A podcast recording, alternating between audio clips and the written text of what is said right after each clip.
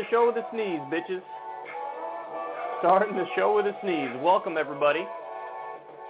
Welcome to the show. Um, I have a phenomenal one for you today. So, yes, the answer is yes. There will be another segment involving Joe Rogan. The good news is we're down to one. Previously, there were like three a day. now, if things are cooling off at least somewhat, we're down to one Joe Rogan story. That is something to celebrate. I, just like you, would like to shut up about them. Um, I will talk about the Canadian trucker blockade. There's a lot to say about that. Very complex story that requires um, a lot of nuance in talking about it. Nuance, I think, is lacking in many places.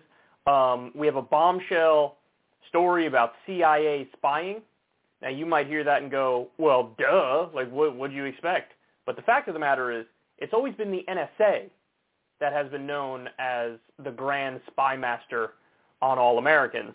But it looks like uh, there's a phenomenal twist and update to that because who knows, maybe every government agency is spying on you.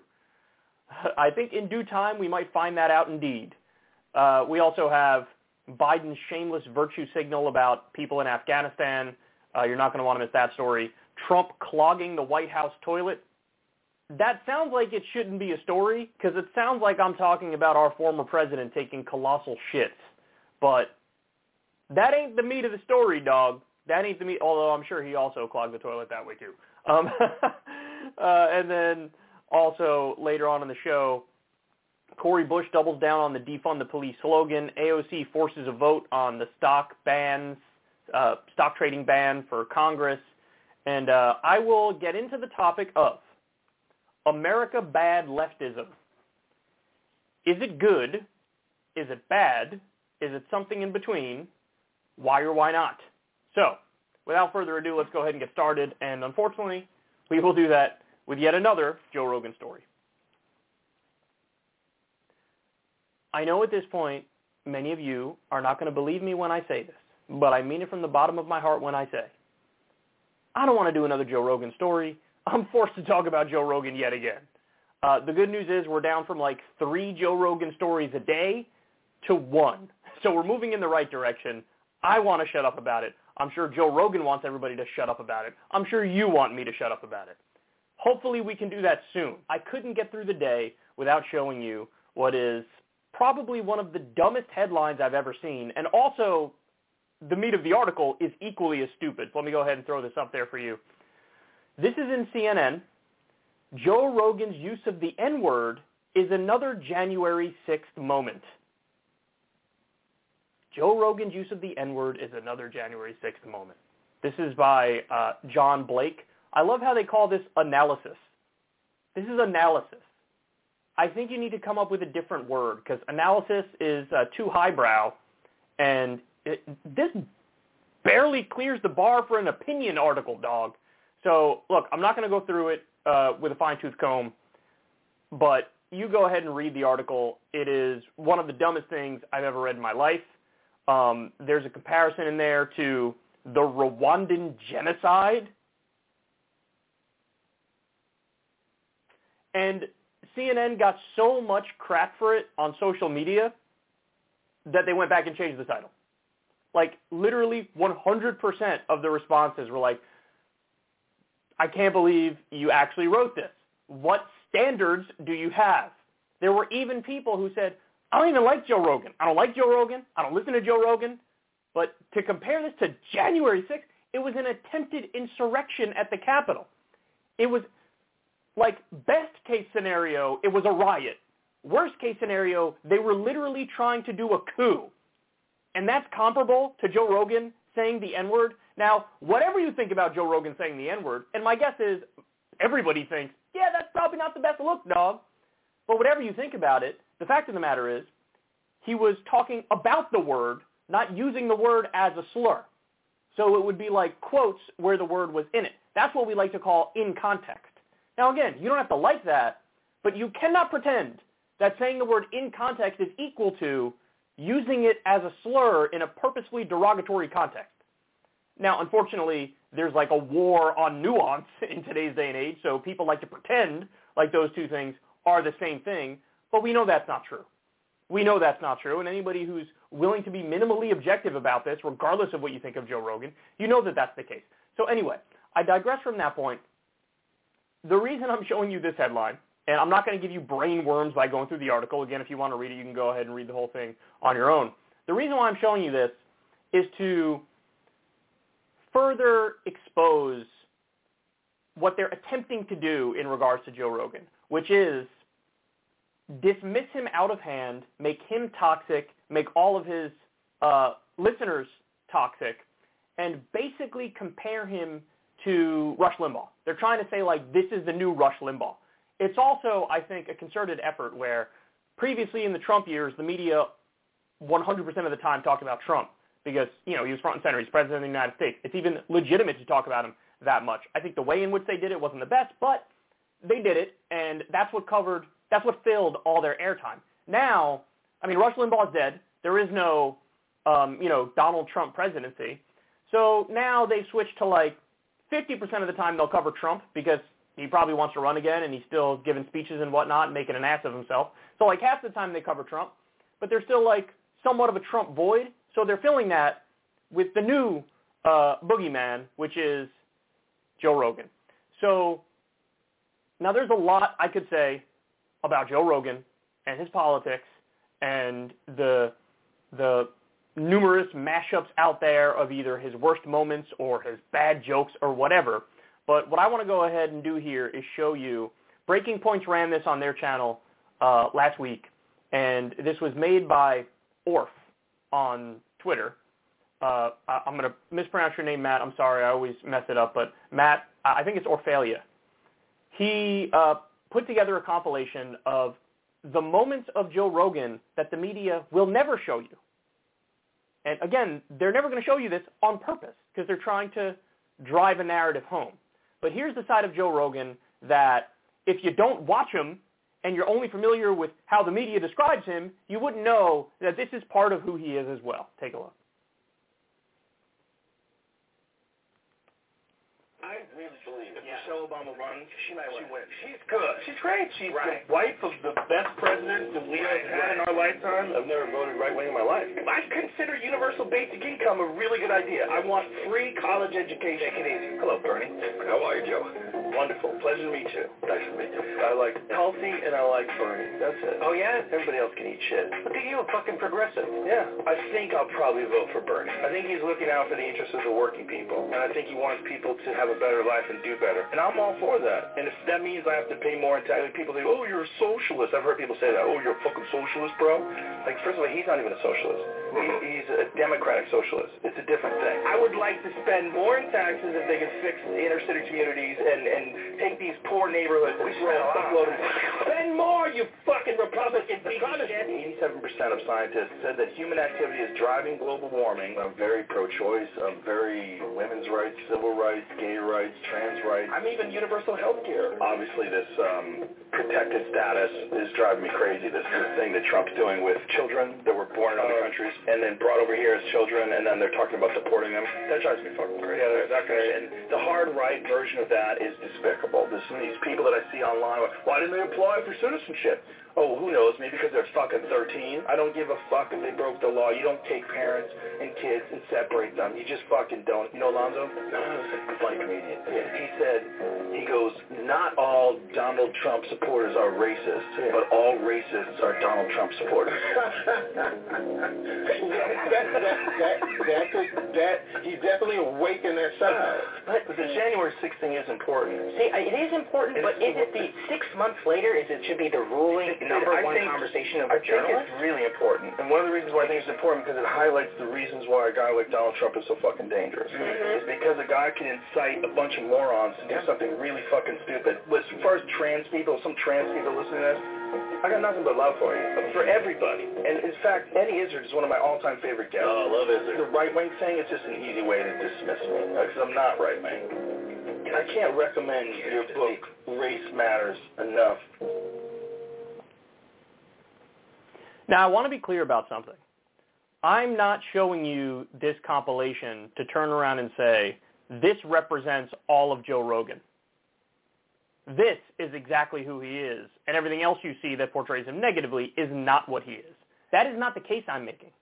Because unlike a lot of the people in mainstream media, I'm intellectually honest.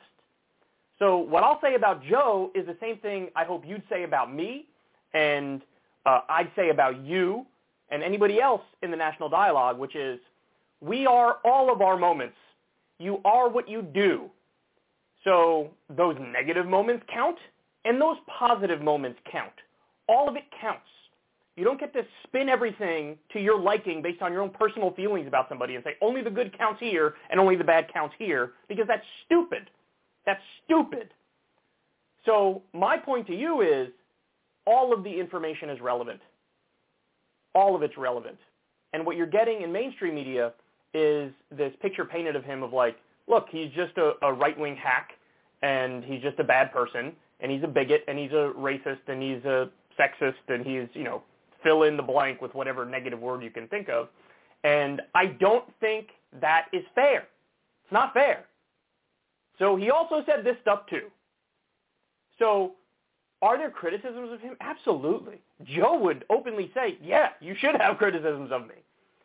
And the fact of the matter is, the criticism that I land on is more, look, usually whatever guest he has on, he's willing to go with the flow and be so open-minded that it's almost open-minded to a fault. And so if he's sitting, like I've listened to some of his podcasts with Ben Shapiro, and I'd be lying to you guys if I said I wasn't cringing through it because there's so many things that Ben Shapiro says that are factually false that he asserts as if it's accurate. And Joe's willing to go along with the flow because that's what he does with his guests. Now that's just the nature of his podcast and what he does. Would I like it if he, you know, pushed Ben more aggressively or whatever? Of course I would. But he doesn't do it. But when he's sitting with Ben Shapiro, he'll go with the flow of him. When he's sitting with me or Bernie Sanders, he'll go with the flow of us. And so oftentimes what you get is a contradictory picture. Sometimes there's a contradictory picture. So that is a criticism, but it's also the case that this is how most people act in their daily lives. And this is one of the reasons why his show got wildly popular to begin with is that not everybody has like a super developed political philosophy like you do or I do, and that's the whole point of this show is to give you the news and information, but also give you my political stance on things. Not everybody has that well fleshed out uh, opinions on like all of these various issues, and so this is how you know uh, your uncle Bob acts, and this is how your your best friend Jane or Steve acts, and that doesn't make them a bad person I think the thing that's so frustrating in regards to the Rogan controversy is that like the right always tries to claim him, like, oh, he's one of us, he's one of us, he's one of us, we're with him. And they're just trying to like latch onto his popularity and act like if you like him, you like us. And tactically and strategically, that's an intelligent move. And but what the left does is try to just excise him. Like they want to amputate whatever influence he may have on the left and say, we don't want you with us. You're the number one podcaster in the world. You're phenomenally popular. But we're going to say only your negative moments count. None of your good moments count. And so we're not even going to try to like, you know, battle for the soul of Joe Rogan, if you will, and try to get him even more on our side to the point where maybe he isn't contradictory in some of his podcasts and he doesn't go with the flow as much with the right-wing guests. And I just view that as blockheaded like this is obviously a guy who's open to criticism, as evidenced by the fact that one of his strongest beliefs was on this myocarditis thing in regards to the COVID vaccine. He sat, sat across from Josh Zepps, and Josh Zepps was like, "You're wrong about that. You have a higher instance of myocarditis from COVID itself." And then as soon as it was demonstrated to him, look, that's the case. He held on for a minute, but then after the podcast, he was like, "Look, I was wrong, and this guy made me look dumb." That, that's a guy who's obviously open, opening, open, excuse me, to changing his mind. I told you guys the story. He said the thing about paid paternity leave. Crystal and I did a segment explaining exactly why that's incorrect. Now, we didn't cancel him in the process. We didn't viciously go after him. I wasn't trying to slit his throat and drink the blood that comes out. But we effectively corrected him and said, look, here's why we think this is wrong. And then Joe afterwards was like, you know what? You made a good case. I, I, I agree with you. You know, this wasn't something that I had well thought out. And so in other words, if you actually engage in trying to convince people who are convincible, and Joe Rogan is convincible, well then you make the tent bigger, you make the left more appealing, and you have a phenomenally powerful voice on your side of the argument to recruit even further. But there is no attempt to do that at all. And in fact, the attempt is the opposite. Let's like silo off the left as much as possible, cast aspersion on everybody just for character flaws or some of the things that they said. And that's not the political project that I want to be involved in. I've said this before. The left is supposed to be about purity of policy, not purity of character. We're supposed to be the side that says, I don't care if you're somebody who committed a murder. If you genuinely were rehabilitated, then guess what? We're going to welcome you back with open arms because, uh, you know, you're rehabilitated. And so uh, how is it that we can have people who simultaneously understand that rehabilitation for criminal justice makes sense, but rehabilitation for saying naughty things doesn't make sense at all? That's such a massive contradiction. It's such a massive contradiction. And again, the question I would have for mainstream media and all the sincere Rogan critics, because there are a lot of sincere Rogan critics out there, is what exactly do you want to happen? And, you know, I think the answer is not only do they want him on Spotify, ideally they'd like it if he just wasn't doing his podcast anymore and wasn't, you know, a voice in the landscape anymore. And the fact of the matter is, for all of Joe's flaws, and he has many, he does a significantly better job than mainstream media. You know, look, I could not disagree more with the whole Malone McCullough anti-vax stuff. I think it's genuinely harmful. I think it is misinformation. Um, and I'm glad that Breaking Point's brought on a doctor to, to rebut a lot of those points. I'm glad that there's some YouTubers who went through with a fine-tooth comb. But that's the thing the mainstream media should have done. But that's not what they engage in. They engage in the opposite. They go from you're spreading anti-vax stuff, which is bad. We don't like it. Okay, fair enough. To, well, maybe we should pull it all down because of that. What? To, now, oh, you're a racist. What? so effectively what they want is just be gone. We want you off uh, off Spotify. Ideally, we'd get you off whatever the next platform is you'd end up on as well. And I don't agree with that sort of censorship. I don't agree with that kind of deplatforming. And um, I would like it if there was more of an effort to spread left ideas and convince a guy who's obviously convincible, as evidenced by the million and one times he's been convinced by left arguments. So that, again, that's not to take away all responsibility from Joe he does have flaws. Like I said, he is often contradictory, but this is how most normal people are in the real world who aren't political junkies. And instead of like dealing with that fact, what happens is the left loses its damn mind and says, let's just deplatform and censor and get him out of here and paint him as, on, as only his bad moments. That's just not fair. That just makes no sense. And some of the things he said there were nominally left of me. you know, like he, the Michelle Obama point, oh, she'd be great. I, don't, I have no idea what she even believes on the policies. I don't think she'd be great. I'd like to know what she thinks about like Medicare for all and free college and ending the wars before I say let's vote for her. Um, he calls Obama the best president of our lifetimes. I mean, maybe that's true, but that's like being the tallest kid in kindergarten. You know, I, that's just doesn't mean he's good because he's not. He's still done a number of horrendous things as we've gone over in detail on this show, whether it be the illegal drone war or whatever. Um, he says, tax me more. I want free college. I want universal health care. I want, uh, you know, I'm going to vote for Bernie. He argues against the uh, no. Uh, he argues against the child separation policy. The I think I don't know if it was included in this, but um, he also I think at one point I think with Duncan Trussell, Duncan Trussell sort of made an argument for open borders.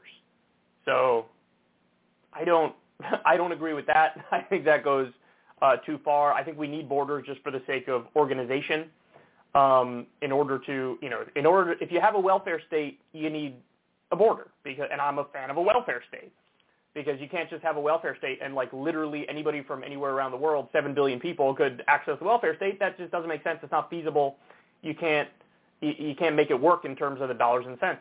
So there are things he said that's nominally to the left of me or uh, way more pro-Democrat than me. So I have criticisms even of this stuff, but at least you get now a more full sense of who the guy is. I'm not saying the negative stuff doesn't matter. It all matters. But that's a position that you should hold too. It all matters. It all matters. We're an amalgamation of everything we do and everything we say, whether we like it or not. And since all of us have said stupid things and done stupid things, kind of sucks that we're an amalgamation of all of our moments, but it is what it is. That is literally what we are. So I hope this gives you a more balanced picture. I know most of the people in my audience uh, probably were aware of all the things, both good and bad, involving uh, Joe Rogan. But um, there are a lot of people who only know the mainstream media caricature of him, and all they thought was they really think like you know, people who don't who haven't listened to him walked away from the past couple of weeks thinking he is like Richard Spencer. He's like David Duke. He's just a hardcore racist. Because, you know, a compilation of him saying the N-word 22 times, anybody's going to think that. Little did they know he's quoting the word in context. This rapper said this. This comedian said this. Talking about the word, not not using the word as a slur directed at somebody. So I, it's important for the sake of accuracy to bring this stuff up. Now, having said all that, I hope I don't have to mention Joe Rogan again, but I'm probably going to have to because I'm sure CNN and MSNBC and all the big media outlets are going to keep dropping bangers on us like, you know, Joe Rogan's use of the N-word is like a literal attempted coup of the United States government. Again, I don't want to talk about it. I feel like my hand is being forced here, but now you have a more accurate picture of who the guy is, that's for sure. All right, next.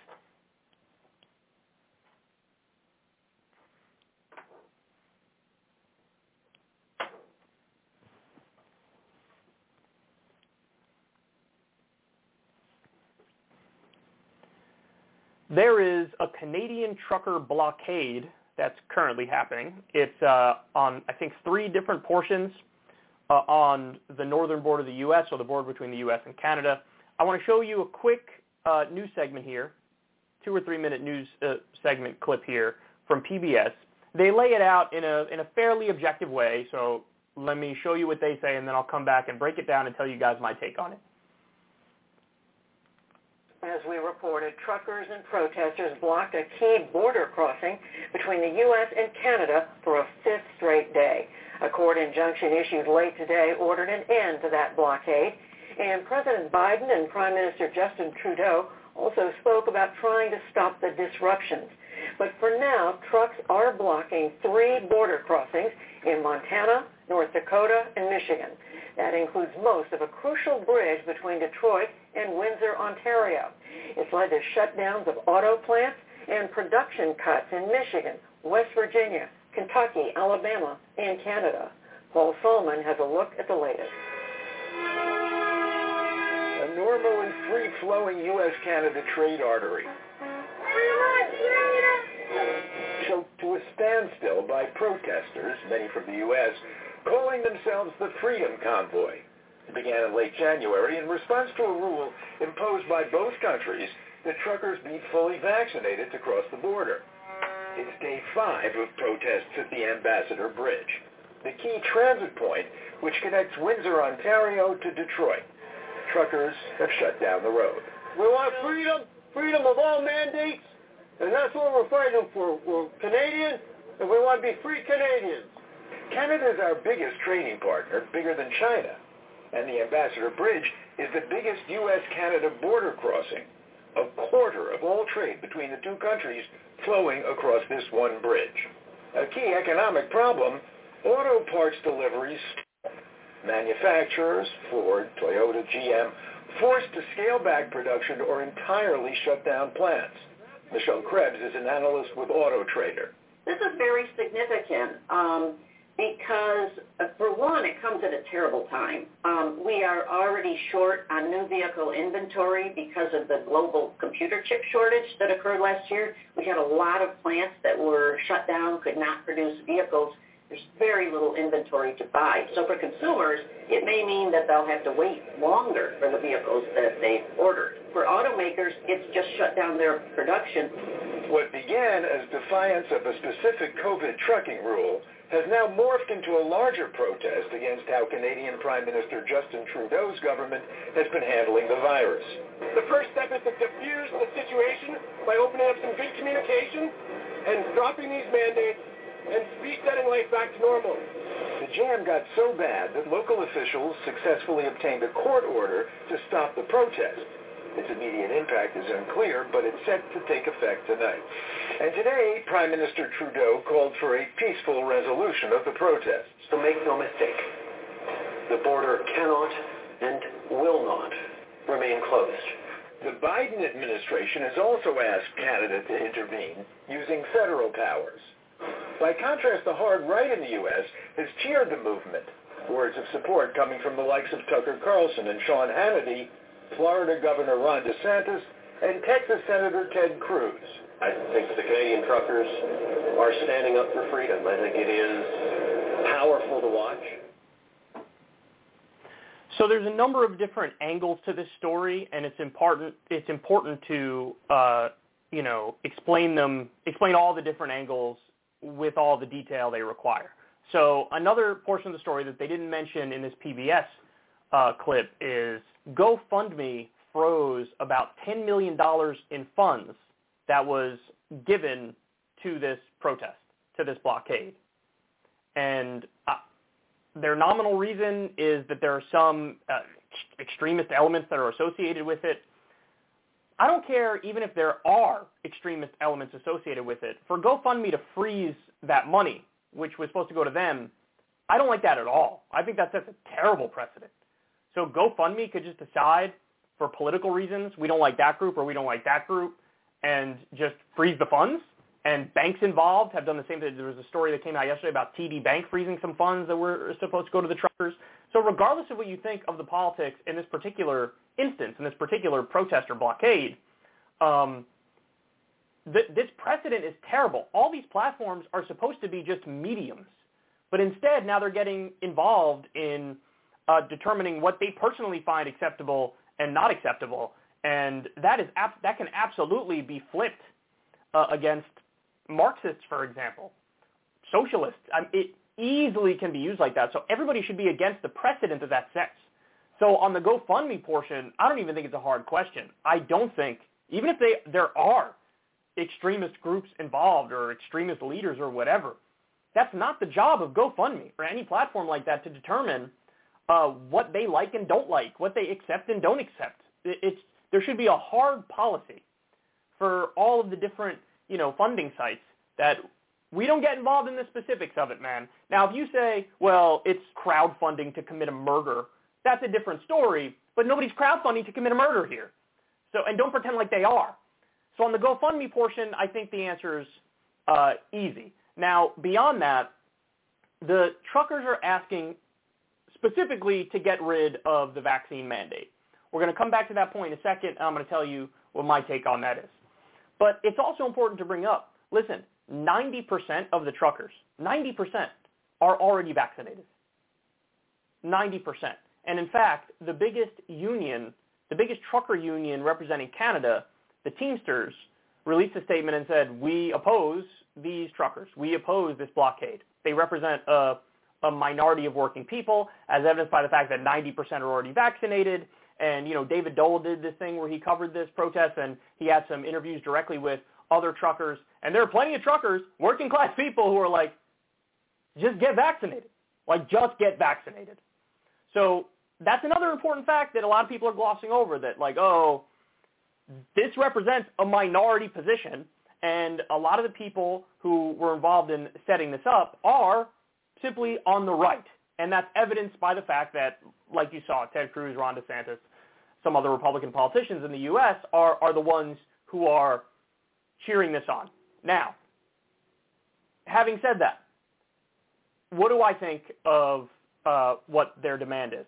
Listen, if 90% are already vaccinated, 90%, I don't know why they don't just say, you know what, it's no longer a hard vaccine mandate. We're going to institute a vaxxer test policy. That's it. They just say, all right, you don't want to get vaccinated, you don't have to get vaccinated, but you have to take a test. And a rapid test is super easy. It's super quick. Anybody who acts like that's some sort of, you know, incredible crackdown on freedom and liberty, I think you're being absurd. That's just a basic safety regulation in the middle of a deadly pandemic. But if 90% of the truckers are already vaccinated, and you guys know my stance on hard mandates in general, I don't support them. I think you have to balance both individual rights with the well-being and the health and safety of the collective and the community. You have to balance those things that, and if you're on the left, you're supposed to value both of those things tremendously. And thankfully, we have an answer. We have an answer. You don't do a hard mandate. You don't do wild, wild west, you know, no rules at all. You do either get vaccinated. If you don't want to get vaccinated, fine. Here, take, take a rapid test and, and we'll see, you know, if you have it. So I don't know why you wouldn't just do that. Instead, they're going in the other direction, and Trudeau just announced, you know, invoking emergency powers that have never been invoked before, and they're cracking down in a police state sort of way. I don't agree with that. I think it goes way too far. 90% are already vaccinated. Just do a vaccinator test policy and call it a day. That's it. Just do a vaccinator test policy and call it a day. If you don't want the vaccine, you don't have to get the vaccine. Just take a quick test and you're fine. And understand, you know, if this was the U.S., I'd be inclined to say, whatever, you know, you don't you don't have to do anything if 90% of them are already vaccinated. But since it's Canada, and in Canada, generally they're more pro uh, COVID regulation than in the U.S., um, I think that this is the compromise that effectively would work and generally people would accept. Now, having said all that, what's the main thing I'm feeling in regard to the story? It's very simple. I'm jealous. I'm jealous because what's very clear, Edward Snowden tweeted about this the other day, I think he's 100% right, is – now you have the ruling class and the elites are concerned that this sort of tactic, this sort of protest has, it really can work. And you know what? I think that's wonderful because now you know workers do have power. Blockading a bridge in order to demand, you know, certain things, if that ends up working and sends the message that you guys can do this in the future, I think that's wonderful. And the reason why I'm jealous is all they're asking for is like an end to uh, the vaccine mandate. Whereas I look at it and I go, it's amazing the left hasn't gotten our shit together enough to do a similar kind of thing and demand in the U.S. universal health care, right to a union, higher wages, paid vacation time. Now, granted, look, these, this is a Canadian thing, and so they already have universal health care, so they wouldn't protest for universal health care. But as somebody on the left, I'm just genuinely jealous that we didn't think of this tactic first and we haven't employed this tactic because this tactic has a very high ceiling. You can just shut down trade between the two countries by blockading some bridges and making demands. Well, that's something I love to see. And I'd love to see U.S. truckers do it, and I'd love to see them do it for universal health care, right to a union, higher wages, paid vacation time, uh, you know, and you could add, just have a list of demands that all poll overwhelmingly popular that the working class is begging for, and then we do this tactic. And I think the fact of the matter is the reason why I think the right has gotten their shit together more to do something like this, it's very simple. Some of the people involved in organizing it, they're ex-military and ex-police officers. And so keep it real. When you have, you know, ex-military, ex-police officers they just have more of a belief in order, leadership, discipline, hierarchy. They don't think all hierarchies are inherently evil. So if you believe in order, discipline, leadership, and hierarchy, then when you come up with the plan and you execute the plan, everybody's going to abide by the plan. Everybody's going to follow through with the plan. And this is something keep it real, that we never see on the left, ever. In fact, the second somebody tried to assert themselves as a leader, the second that they tried to implement some sort of order or discipline or hierarchy, the people at the bottom would look at the people at the top who are setting the rules and they pull up some blog post they made in 1997 and call them a bigot and then fire them from that position and then there would never be the protest. The protest wouldn't even come to fruition because the left does not engage in these same tactics or believe in these same virtues. But the fact of the matter is, if you ever want to get anything done ever, especially in regards to a protest, you have to believe in some semblance of order and leadership and discipline and hierarchy to, to meet your goals and get to that desired end result.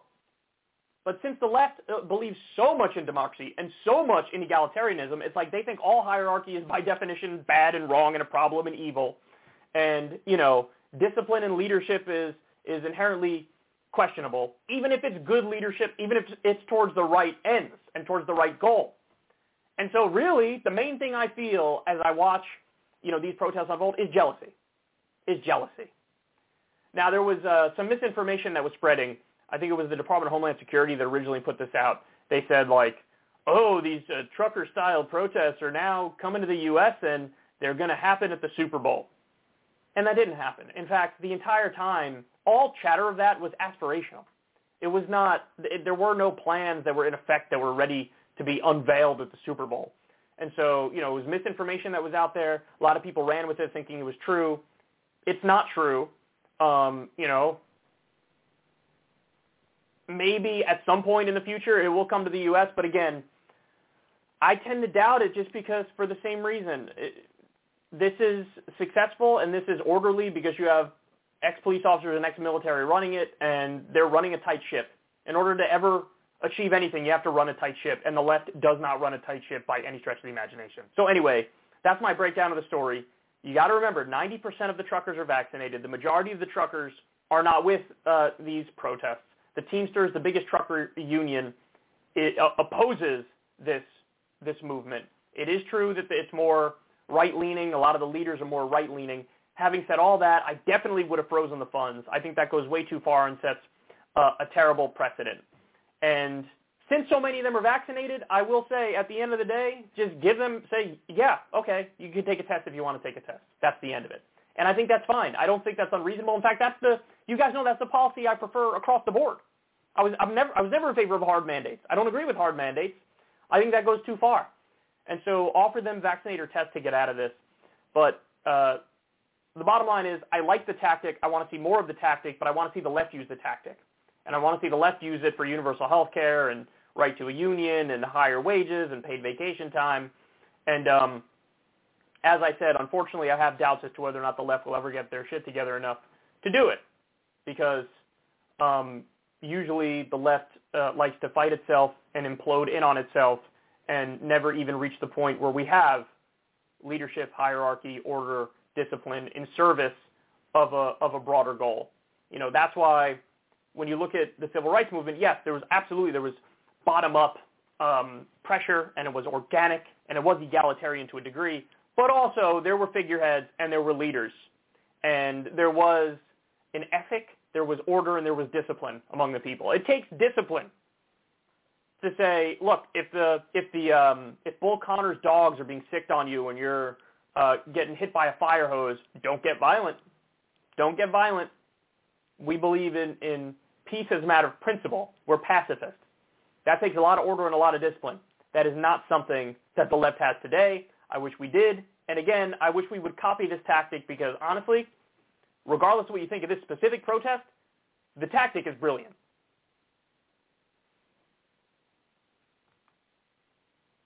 Okay.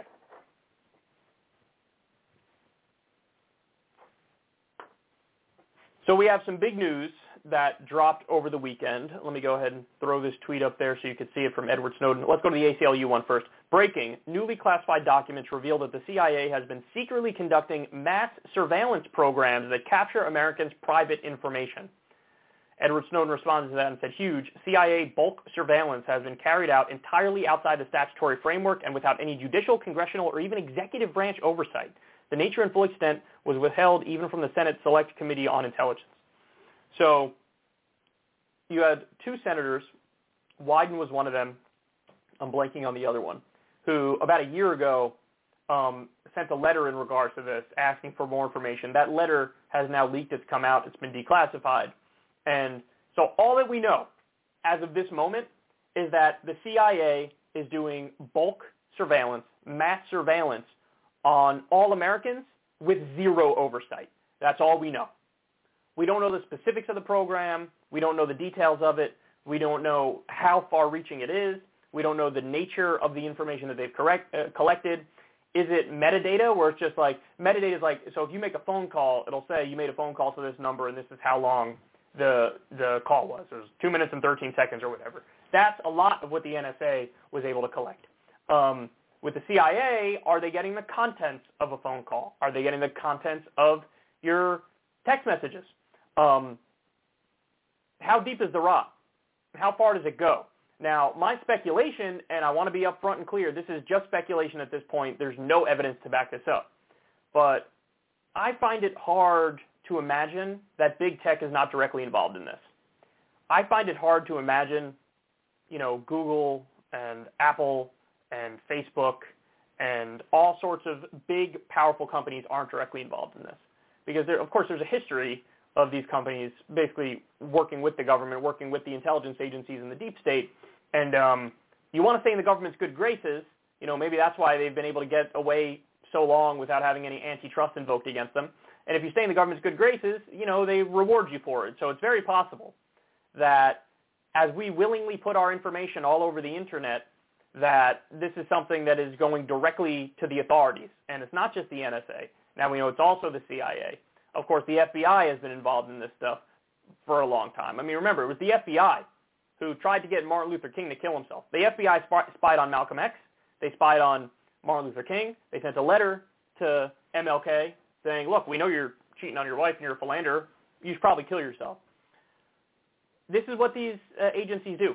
We know that um, Ken Klippenstein over at The Intercept released a story. There were some military training manuals that referred to socialists alongside terrorists.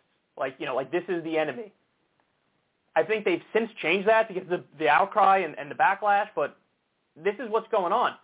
They also, you know, have a lot of manpower dedicated to black identity extremists. You know, these are groups that I'm sure BLM is getting spied on. By the way, there's a whole other scandal with BLM going on right now, like something like 60 of the 90 million dollars they raised is unaccounted for, all this stuff. Um, but the deep state and the intelligence agencies are involved in every single nook and cranny and aspect of everybody's lives, including their personal lives. And now we know the CIA spying is just as bad, if not worse, than the NSA spying. And there's this naive notion that's out there that some people have. I don't think any of you guys have it. You've been watching the show for a long time, but this notion of like, okay, okay, the CIA used to do terrible things during the Cold War era, but they don't really do those things anymore. Absolute nonsense. Absolute nonsense.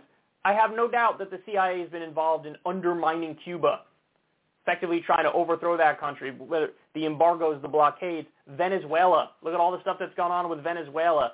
There's definitely meddling from the outside from U.S. intelligence agencies. You guys know there was a report that came out not too long ago, 73% of the world's dictatorships are funded and armed and supported by the U.S. This was part and parcel of what the CIA did and still does.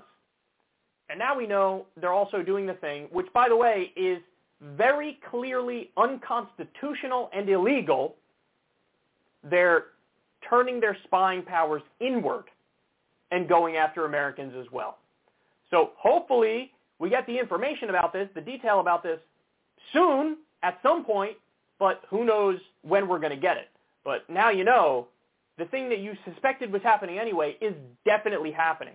My question is, just how bad is it? How deep is the rot? How far does it go? Because if I had to guess, I would say big tech is involved and it's just as bad, if not worse, than anybody could imagine.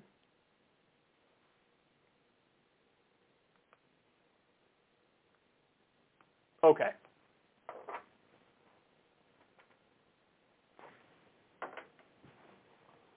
Now let's go to a very serious story.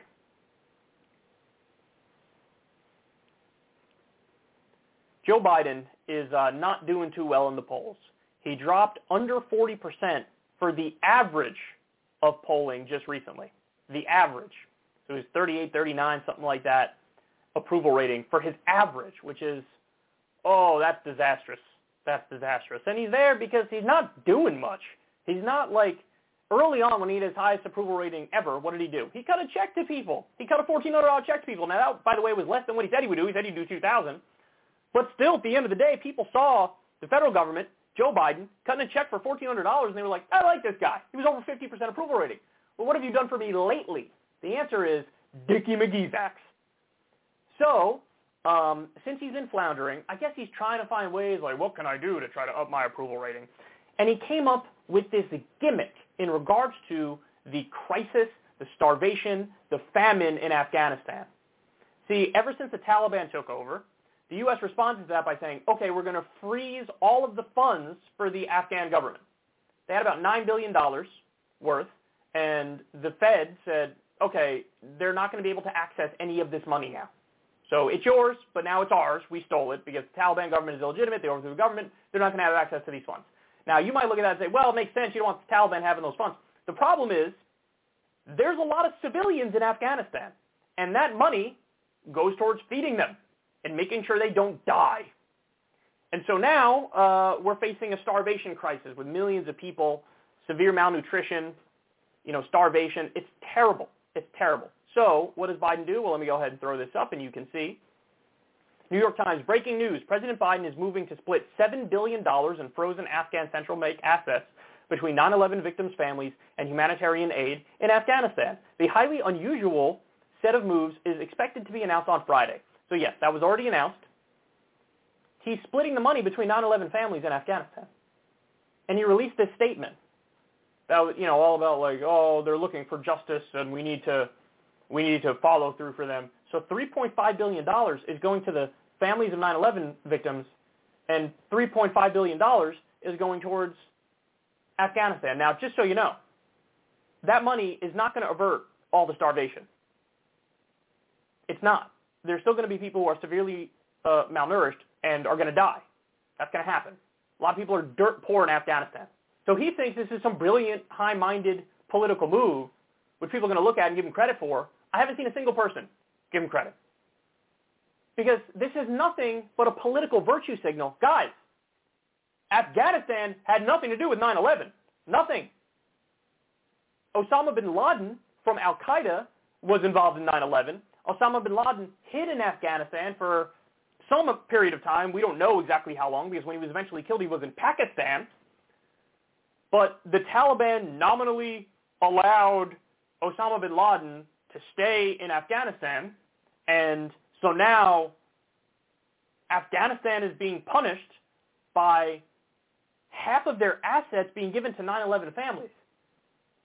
So in other words, in the year 2022, women and children and Afghan civilians are going to have to suffer, starve, and die because Joe Biden wants to do a political virtue signal.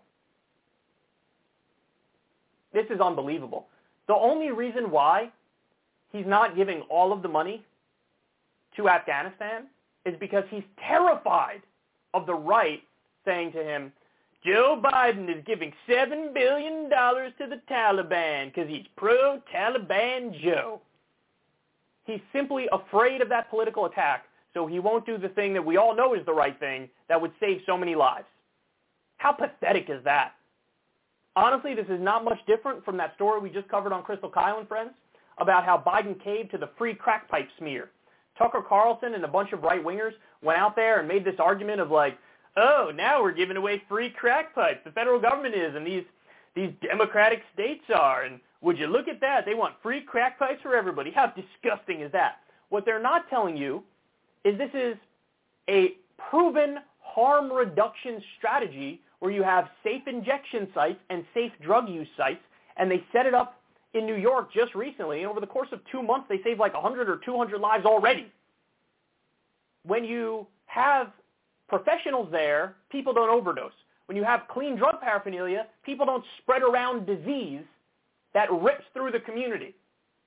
Now, I look at that, and originally I was against the, the harm reduction approach, but then when I saw the data, I was like, oh, the data's clear. If I actually care about saving lives, preventing overdoses, and preventing the spread of disease, this is a no-brainer, and we know it works. There's endless evidence of it. They have it in a bunch of other countries.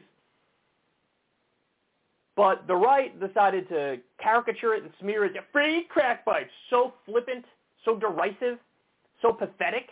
And Joe Biden immediately comes out and says, no, no, no, no, we're not, no, there's no crack pipes. I don't even know what you're talking about. I don't even know what you're talking about. Free crack pipes. Not, and so basically they lied and were like, ah, no, there are no free crack pipes in there, so shut up. And then eventually they were like, right, maybe there are, but we're going to not, we're going to now ban the free crack pipe part of it. So it's just scared of his own shadow, scared to make a political argument. But honestly, with Joe Biden, it is ideological. On that front, he just he's a drug warrior, so he doesn't like it either. Even though we know it saves lives, even though we know it's a policy that works. So what does he do? He throws everybody under the bus, sentences people to die, which is exactly what's going to happen. Same thing here with Afghanistan. 9/11 victims' families. The Afghan civilians have nothing to do with that. The Taliban had nothing to do with it. The Taliban is not Al-Qaeda. They are different groups. The Taliban is a guerrilla army with domestic priorities. Al-Qaeda is a global jihadist organization. They're different groups. Doesn't matter. None of it matters. So sorry, some of you are going to have to starve. You're going to have to have malnutrition and famine and all these problems, and I'm going to sit by idly and watch it for a political virtue signal to give half of the money that belongs to Afghanistan to 9/11 victims' families. Cowardice, pathetic, cheap virtue signal, disgusting, man. Disgusting. People will die as a result of it. So let's create more victims so I can pretend like I came up with this clever, brilliant idea, which isn't at all clever or brilliant, and it's actually stupid. Democrats are going to get obliterated, and they deserve it. And by the way, just so you know, hear me now, quote me later, I'm sure there are some right-wingers, some Republican politicians who are going to come out and say, Joe Biden just gave $3.5 billion to the Taliban. Why'd you do that, Joe?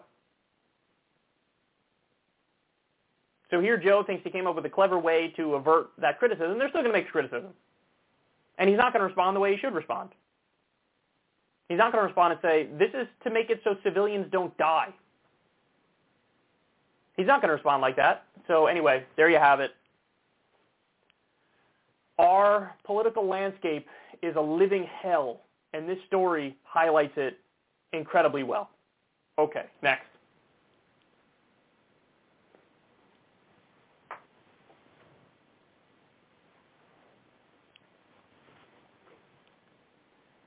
There was a story that dropped the other day, which uh, the headlines were hilarious.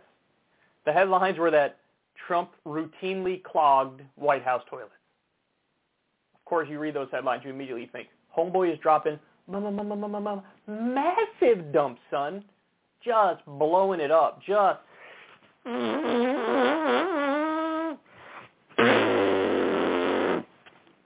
um, but yeah, those were just the headlines. the, the meat of the story was very different. Uh, the reason why the toilets were getting clogged was because he was flushing official White House documents. Now, don't get it twisted. I'm sure he was uh, also blowing it up and clogging it with his colossal shits. I'm sure that's it. Why? Trump, he has this standard stump speech he goes back to I don't know if you guys have seen this one, but he, he does this thing about the water pressure. You know, you go in the showers these days, and the water pressure is terrible, and I don't like that. And so he signed some executive order or something that brought back, like, harder water pressure. I don't know. That was one of his go-to things. But he also said a number of times in speeches about how, you know, toilets, you got to flush them like five, six times now. So I'm sure he uh, both was taking massive dumps. Uh, and how the hell did we get over here with this story? I'm now on minute like three of talking about Trump's colossal dumps. But also beyond the colossal dumps, he uh, he was flushing official White House documents down the toilet. So let me go ahead and show you this article here. Is in Axios. While President Trump was in office, staff in the White House residence periodically discovered wads of printed paper clogging a toilet and believed the president had flushed pieces of paper, Maggie Haberman scoops in her forthcoming book, Confidence Man. The revelation by Haberman, whose coverage as New York Times White House correspondent was followed obsessively by Trump, adds a vivid new dimension to his lapses in preserving government documents. Axios was provided with an exclusive first look at some of her reporting. Trump has told people that since leaving office, he has remained in contact, in contact with North Korean leader Kim Jong-un. What? Whose love letters, as Trump once called them, were among documents the National Archives retrieved from Mar-a-Lago. The news of White House toilet flushing comes as the National Archive was reportedly uh, has reportedly asked the Biden Justice Department to examine Trump's handling of White House records amid the congressional investigation into the January 6th assault on the Capitol. The Washington Post reports that National Archive officials suspected Trump had possibly violated laws concerning the handling of government documents. The National Archives later retrieved 15 boxes from Mar-a-Lago, the Post reported. Archives officials found possible classified material in their return boxes, the New York Times learned. While in office, former President blithely flouted the uh, Presidential Records Act. Okay.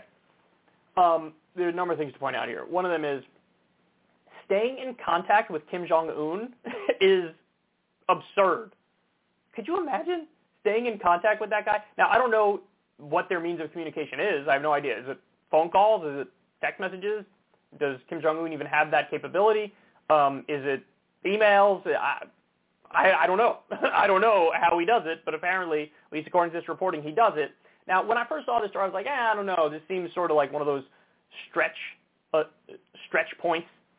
Um, but then the more I thought about it, I was like, actually, no, that does sound definitely like in Trump's character. At least the flushing of the of the documents definitely sounds like something I could see Trump doing. But what, like, what are you saying to Kim Jong Un? now that you're out of office? Like, what are you saying to him?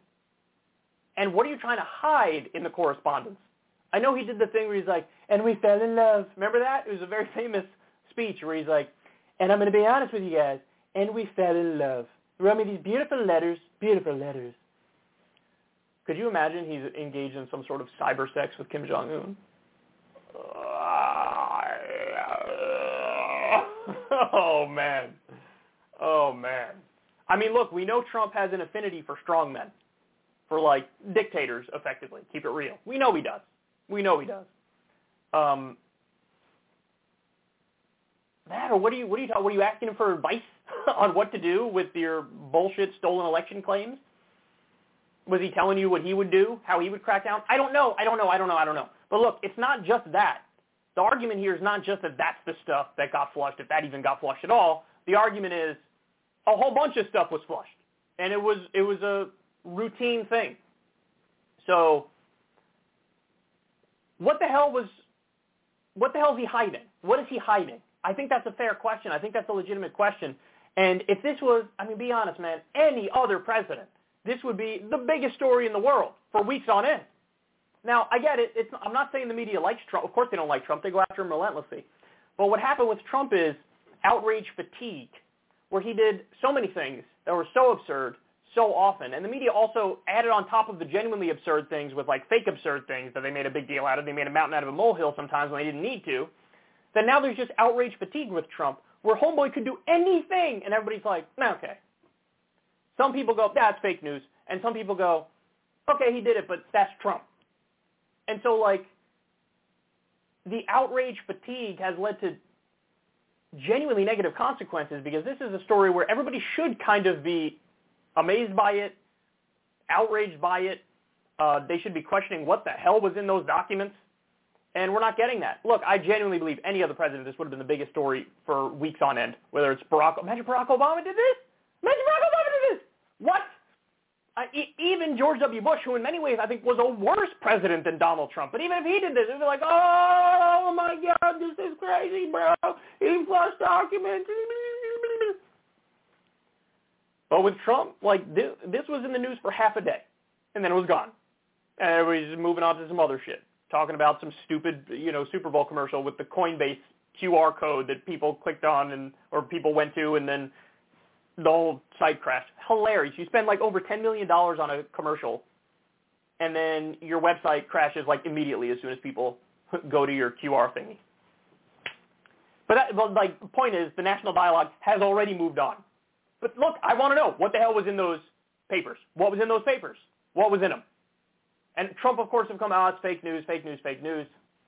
I don't know, man. You decide what you think makes sense and what doesn't make sense. I'd love to see more information on this. I don't know, know if we'll ever know what was on those papers and if he actually did it. But I will say, having thought about it quite a bit, I do think this fits Trump's character. I don't know so much about the Kim Jong-un thing and staying in contact and all. I really don't know about that. But what I do think is the flushing the papers down the toilet. And some of the stuff that has leaked, which apparently hasn't been flushed down the toilet, like internal White House memos – on, uh, you know, leading up to January 6th, which basically outlined for Trump, like, here's how we could maybe do a coup. Declare a national emergency, declare martial law, seize the voting machines. There were all these things. And even that stuff, it's sort of like in and out, you know, in and out of the news. It's like we dodged a bullet by the skin of our teeth, and we're over here just moving on, like immediately.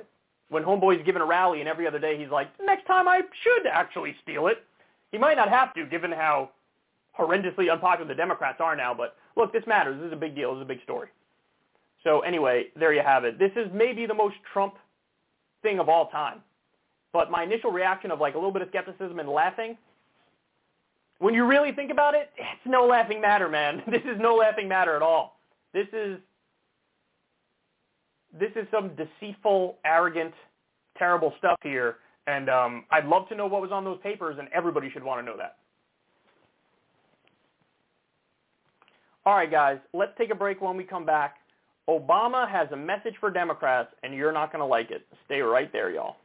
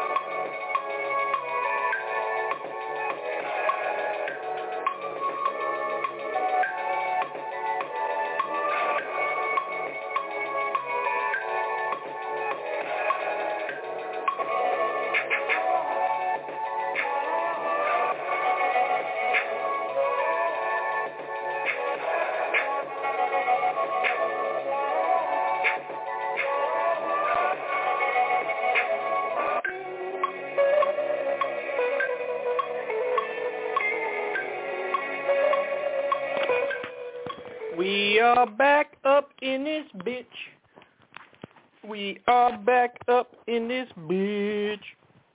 All right, y'all. Welcome back to the show. Still got a lot of stuff to dive into. Um, so we'll t- we'll go to Obama, and then after that, Biden's new strategy moving forward. Oh boy, you're not going to like this at all. And then later on in the show, we have a Democrat that still has balls by the name of Cori Bush. You are going to be impressed with the size of the cojones, if I don't say so myself. All right, so let's talk about Obama. President Obama, former President Obama, every now and then comes out of hiding to remind everybody who he is and to give what he thinks is like sage, guru advice and wisdom to the Democrats who are currently in office. So let me go ahead and show you what he said. This is in Business Insider.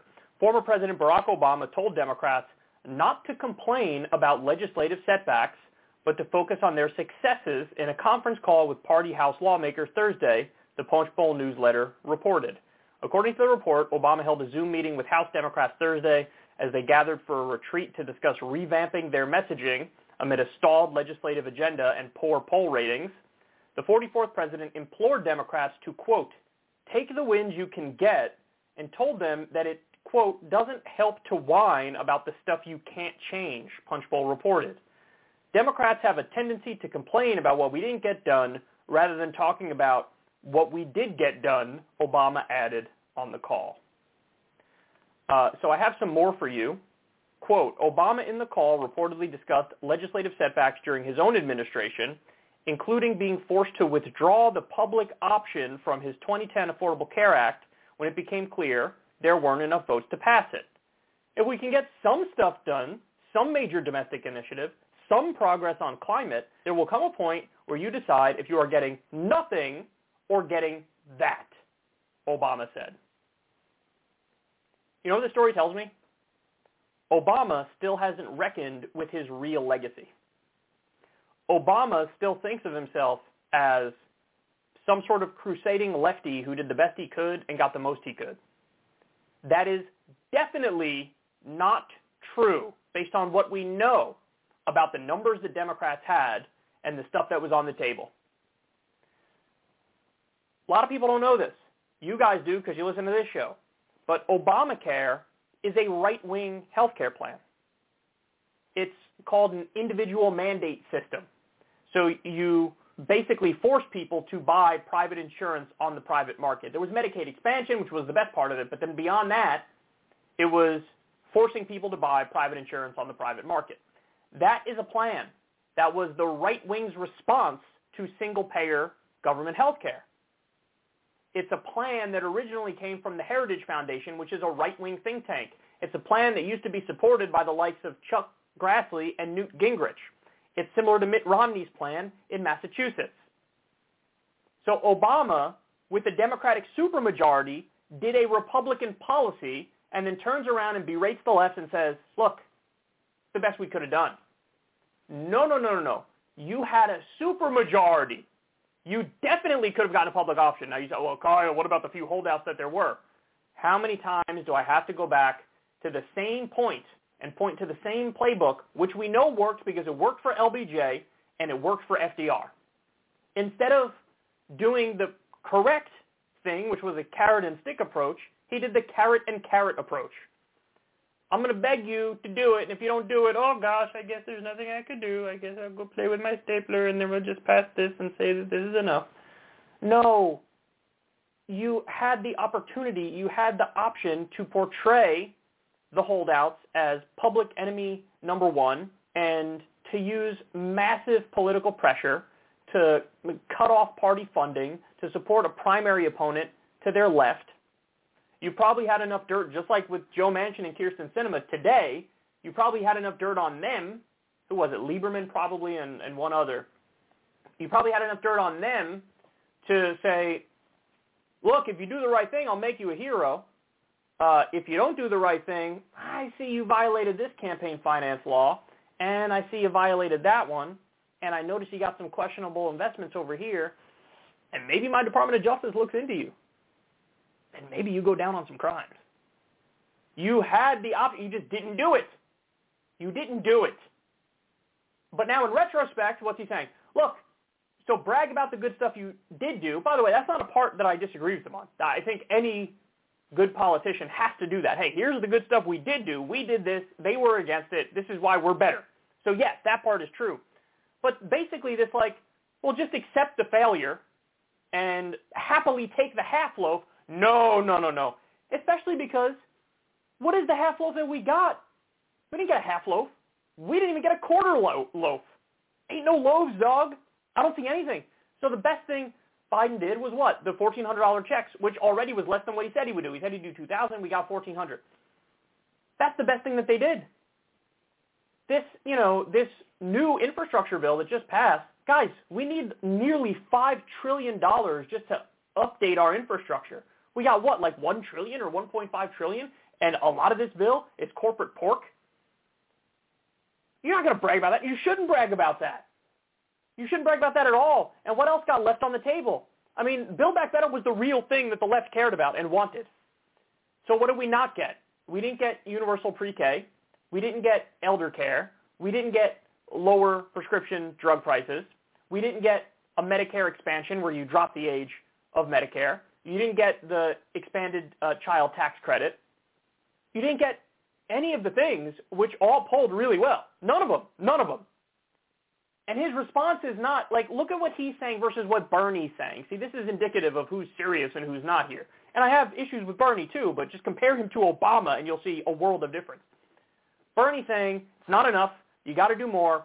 Now what you should do is propose individual bills on the floor on specific issues and make everybody who's against it vote against it and exert political pressure on them. Maybe we get some of the things passed, but even if we don't get them passed, you're at least putting on the record uh, in a very clear way who was for the good things and who's against it, therefore helping the people who are for the good things and hurting the people who are against it in the upcoming election. So do a vote on $15 minimum wage. Do a vote on lowering prescription drug prices.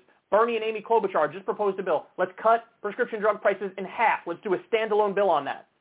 So Bernie's saying we're not anywhere near where we need to be. We need to do more. Here's the plan going forward.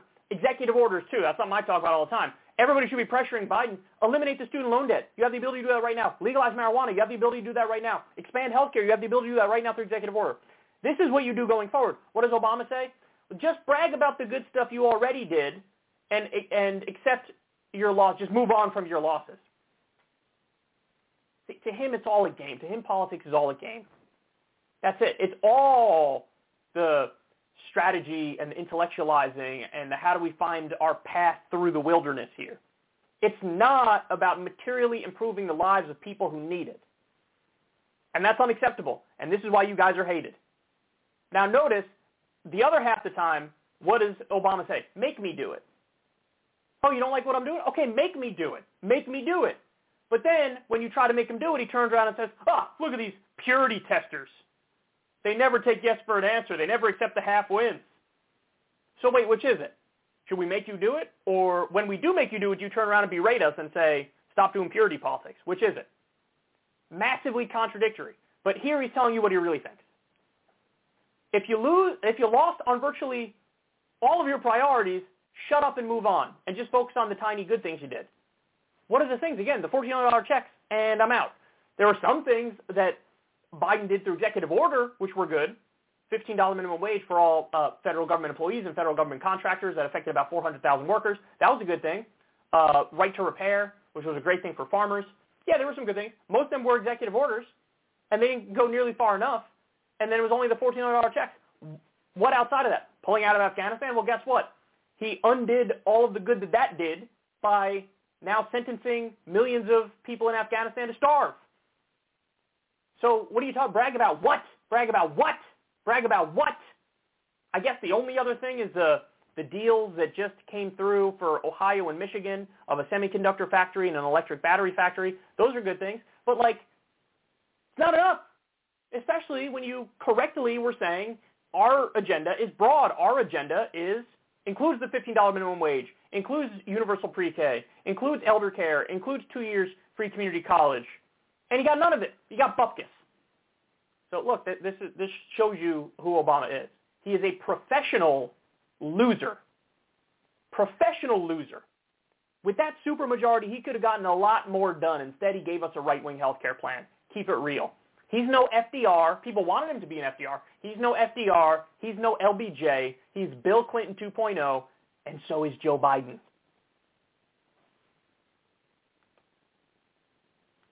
Okay. Next.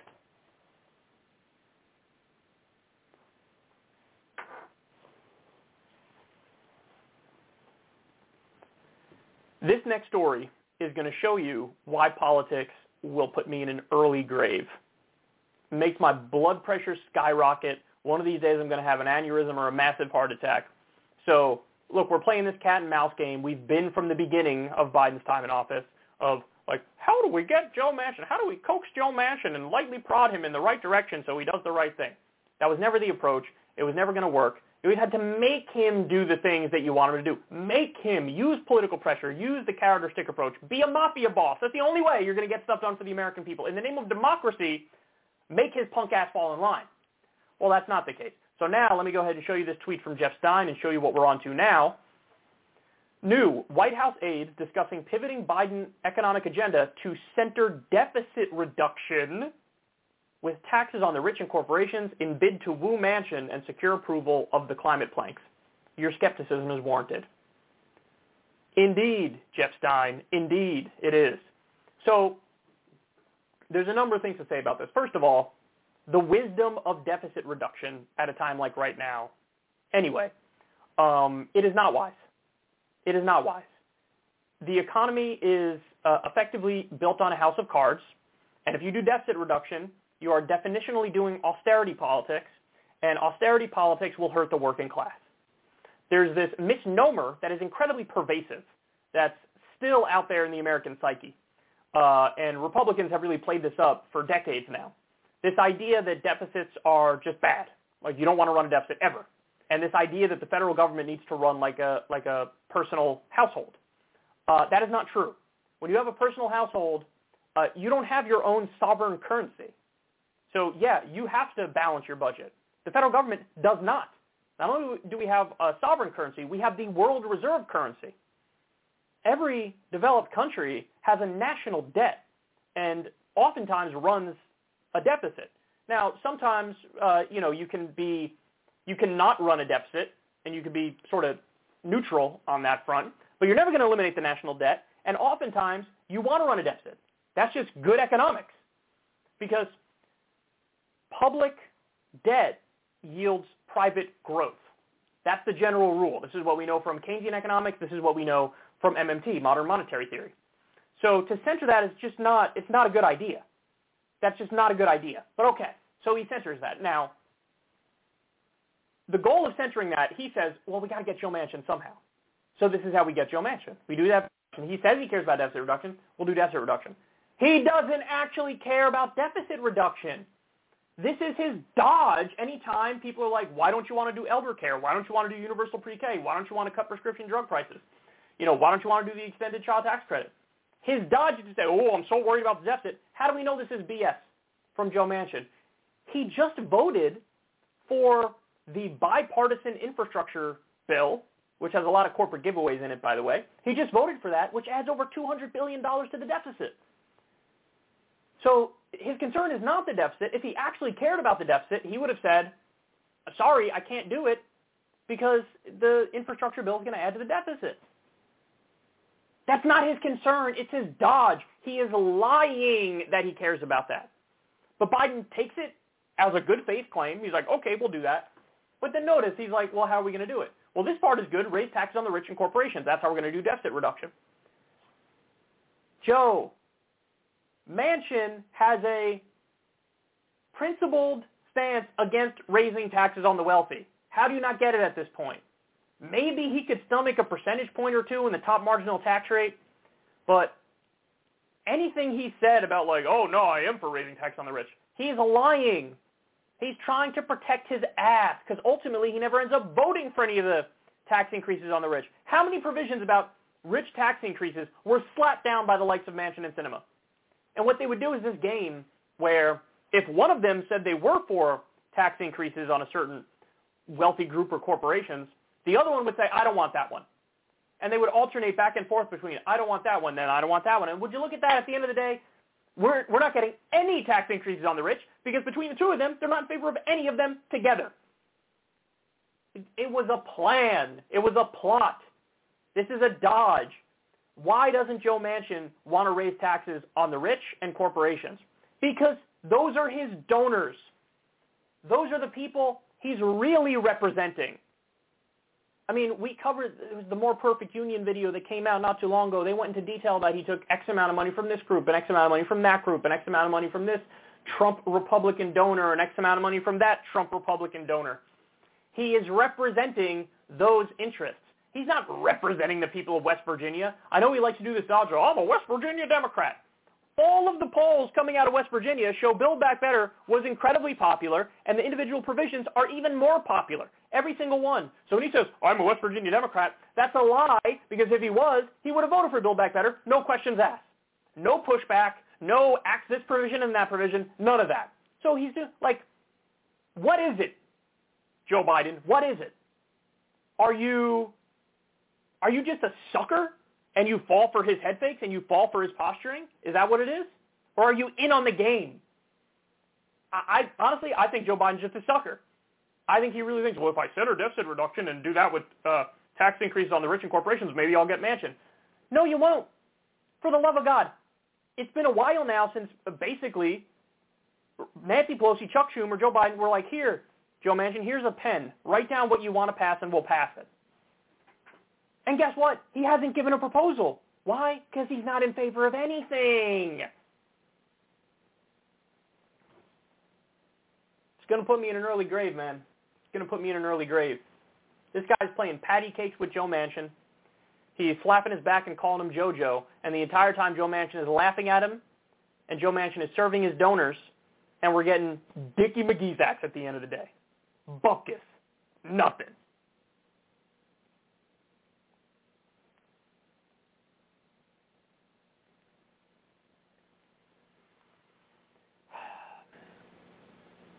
This is it's going to fail. This is going to fail. Obviously, it's going to fail. And I'm not even sure it's a good thing because you don't really want to do the deficit reduction right now. I want to raise tax on the rich and corporations, but I don't want to do deficit reduction right now. That's not a good idea with the way the economy is. Joe Biden, if he wants to save face and not have the biggest blowout in midterm election history for the U.S., he would immediately break out that executive order pen, immediately eliminate all student loan debt, immediately legalize marijuana by taking it off the scheduled substances list, immediately uh, invoke the Defense Production Act to increase uh, COVID therapeutic treatment. I mean, I can go on and on here. David Dayen of the American Prospect wrote a phenomenal article saying all the things Joe Biden could do just through executive order. He technically has the authority to do Medicare for all for the entire country because we have a health emergency in the country right now, pandemic. He could say, I'm going to use my emergency powers to pay everybody's bills for their health care. He's got to do stuff like this if he wants to just not get obliterated in the midterms. And he's not. He's not going to do any of it. Incredibly weak, pathetic president. And at this point, it's not even controversial to say that. Everybody knows it. Okay.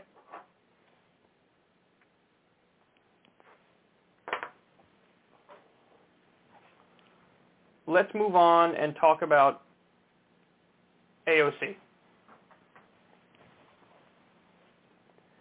So there's been a big debate going on, not in the country, because the country is solidly on one side of this issue, but in Washington, D.C., there's been this debate going on about banning politicians from stock trading. Like I said, in the country, it's a no-brainer.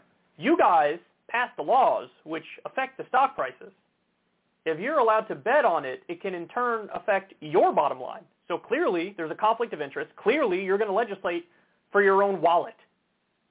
That's not okay. But there's so many just uber corrupt, entitled sellouts in Washington, D.C., that they're offended at the idea that you would take away their ability to trade stocks. Well, Alexandria Ocasio-Cortez, to her credit, has previously said, I don't own a single stock because that would affect how I do my job. So I just don't do it because that's the right thing to do. She's right about that. I have many other issues with her. On this front, she's correct. So she pulled an interesting legislative maneuver, though, um, to basically force a vote on this legislation. So take a look. This is from The Intercept. House Democratic leaders were facing a discharge petition on Congress stock trading ban from Representative Alexandria Ocasio-Cortez. House Speaker Nancy Pelosi has finally endorsed a ban on stock trading by members of Congress. So uh, let me show you the article here. They dive into how this happened. House Democratic leaders indicated today that they are moving forward with legislation aimed at banning members of Congress from trading stocks, a sharp reversal from their years of previous support for the practice. House Speaker Nancy Pelosi, Democrat of California, has reportedly dropped her opposition to the effort, opening the way for a bill this year. Wide majorities have long considered it ridiculous that members of Congress are able to own and trade stocks even as they have the power to move the price of those stocks with legislative action or inaction. After multiple trading scandals, Congress required disclosure of ownership and, and trades through members frequently, though members frequently flout the rules. Pelosi may simply be bowing to the inevitable and caving to broad public pressure, but there was a specific internal push that may have made a difference. A discharge petition in the works from Representative Alexandria Ocasio-Cortez. A House rule allows 218 members who signed such a petition to force a bill onto the floor for a vote. Last week, Ocasio-Cortez got that process started by filing a bill banning member stock trades with the Rules Committee uh, filled with requirements that would make the committee very unlikely to pass it. The resolution would have required an immediate floor vote on the bill and barred amendments. So you see what she did here? She said, okay, leadership is not really bringing this up for a vote. Well, we're going to force them to. We're going to do this thing called what they call a discharge petition, which if you get uh, 218 members who sign the petition, then it forces a floor vote on it, and you can't even make amendments to the legislation. And I think what happened is, I think what happened is, if if I understand the article correctly, Ocasio-Cortez's legislation was even more far-reaching and more punitive for if you do the stock trades. And so Pelosi saw, okay, this this discharge petition can get through, and we'll have to vote on this exact legislation. If we vote it down, we look terrible. If we pass it, she wouldn't like that because it's very punitive and strict.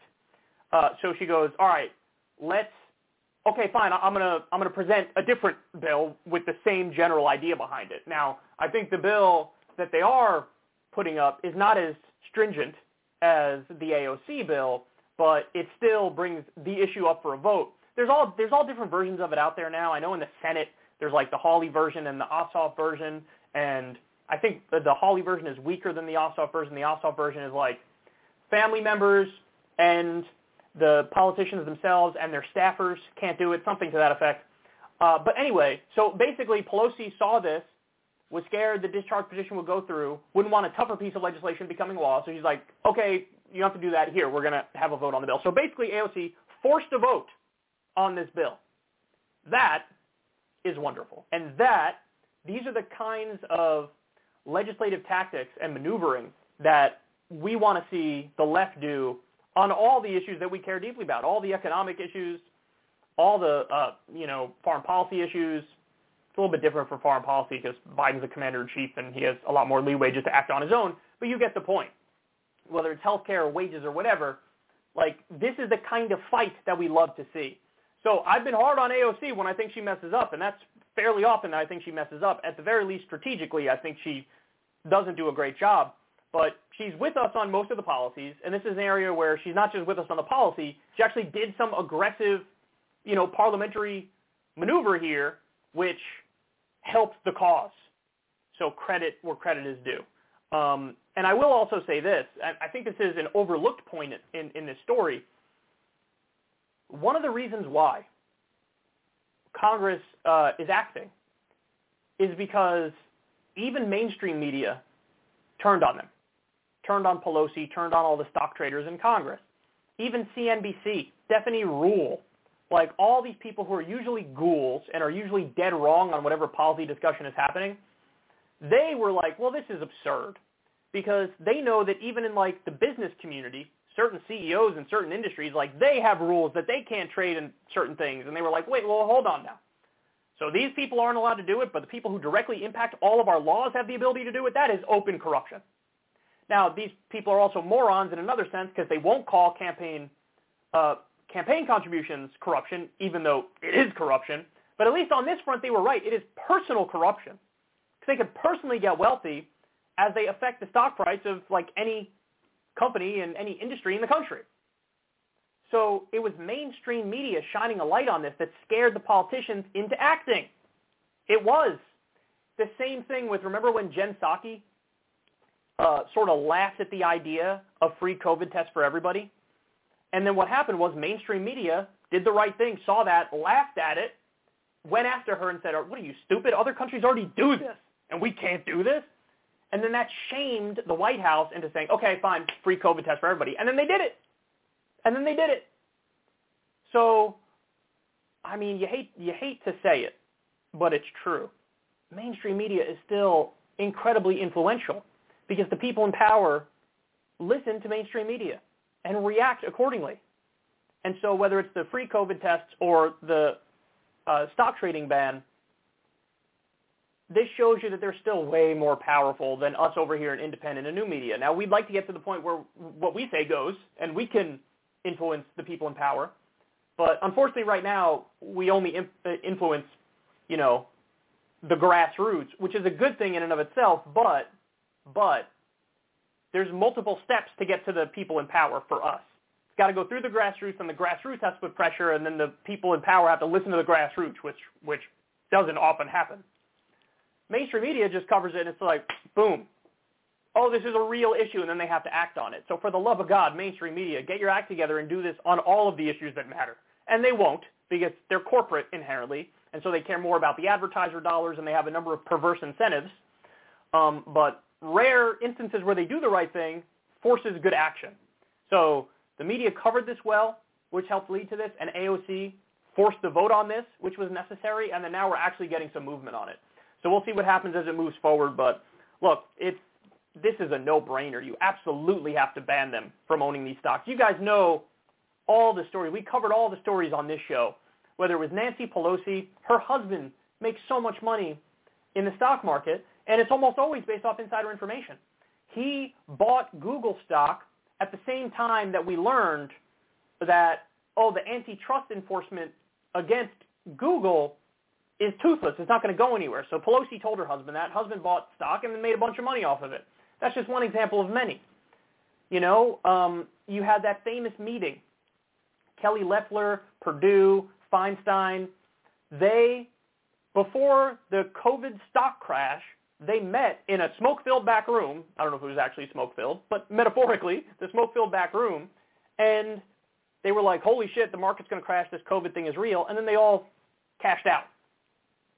I mean, this stuff is obviously illegal.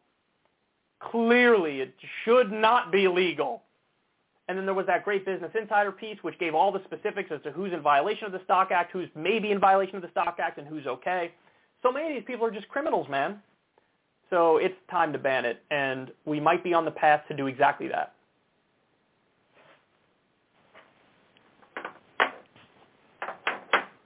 Here we go. Next.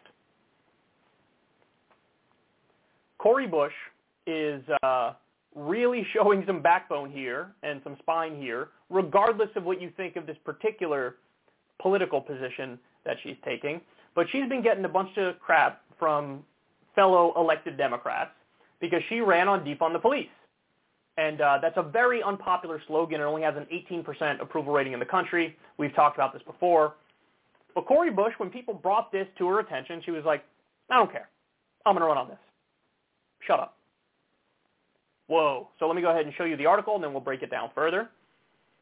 This is an Axios. Representative Cori Bush says she's not going to stop using the slogan defund the police ahead of this fall's midterms, even though some of her colleagues have made that request. Progressives, and that slogan specifically, were blamed for Democratic losses in 2020. The 2022 midterms are even more challenging, yet Bush said during an hour-long conversation with black reporters that she's sticking to her activist roots. I always tell fellow Democrats, if you all had fixed this before I got here, I wouldn't have to say these things, she said.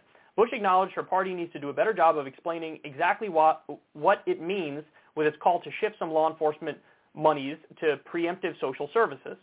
If Democrats lose their House majority this November, Bush says she'll blame their inability to pass crucial pieces of legislation upon which members campaigned a year ago. Defund the police is not the problem, she added. We dangled this carrot in front of people's faces and said, we can get it done, and that Democrats deliver when we haven't totally delivered.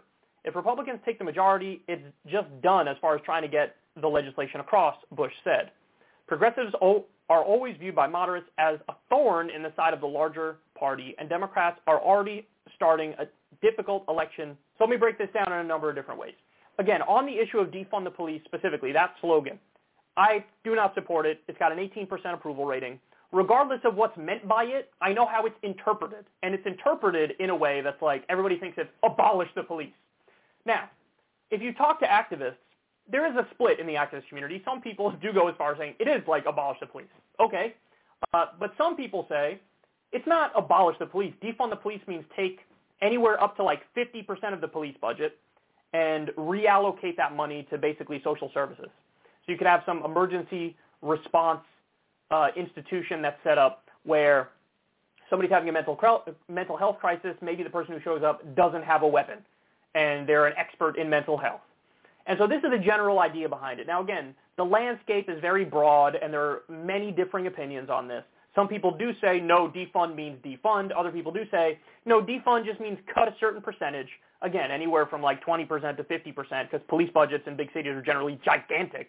Cut anywhere from 20% to 50%, reallocate that into, uh, you know, things other than the police that can respond to certain emergency situations. Okay, so in the case of Cori Bush specifically, I do not have a problem with her running on defund the police.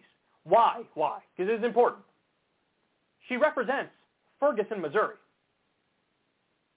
Ferguson, Missouri is, of course, famous for their police abuse. And we know, because it happened already, Cori Bush won in Ferguson, Missouri. She was, okay, she's like one of the only, maybe the only national level Democrats who runs on defund the police. And she won. Now, I would not say, well, you got to extrapolate that and all the other districts should run on defund the police. No, I just told you it's got an 18% approval rating. But Cori Bush just happens to be in one of the few districts in the country where if you run on that, it is not a liability. It's provably not a liability. She won. So I would tell her, you do exactly what you did before, and you follow your instincts because your instincts clearly worked. She had won previously and she lost, but now she ran and she won, and that was her message. And I have no doubt that she's fighting on this front for things that she thinks are the solution. So I have no problem with her running on it, and I commend her for sticking to her guns and saying, no, I'm going to run on this thing because I believe in this thing, and so if you don't like it, piss off. I respect that. For once you have a Democrat with backbone. Where I differ is, nationally it's a terrible slogan and a terrible strategy, and other Democrats should not copy that. Maybe there's like a handful of other districts where you can use that and win. Fair enough.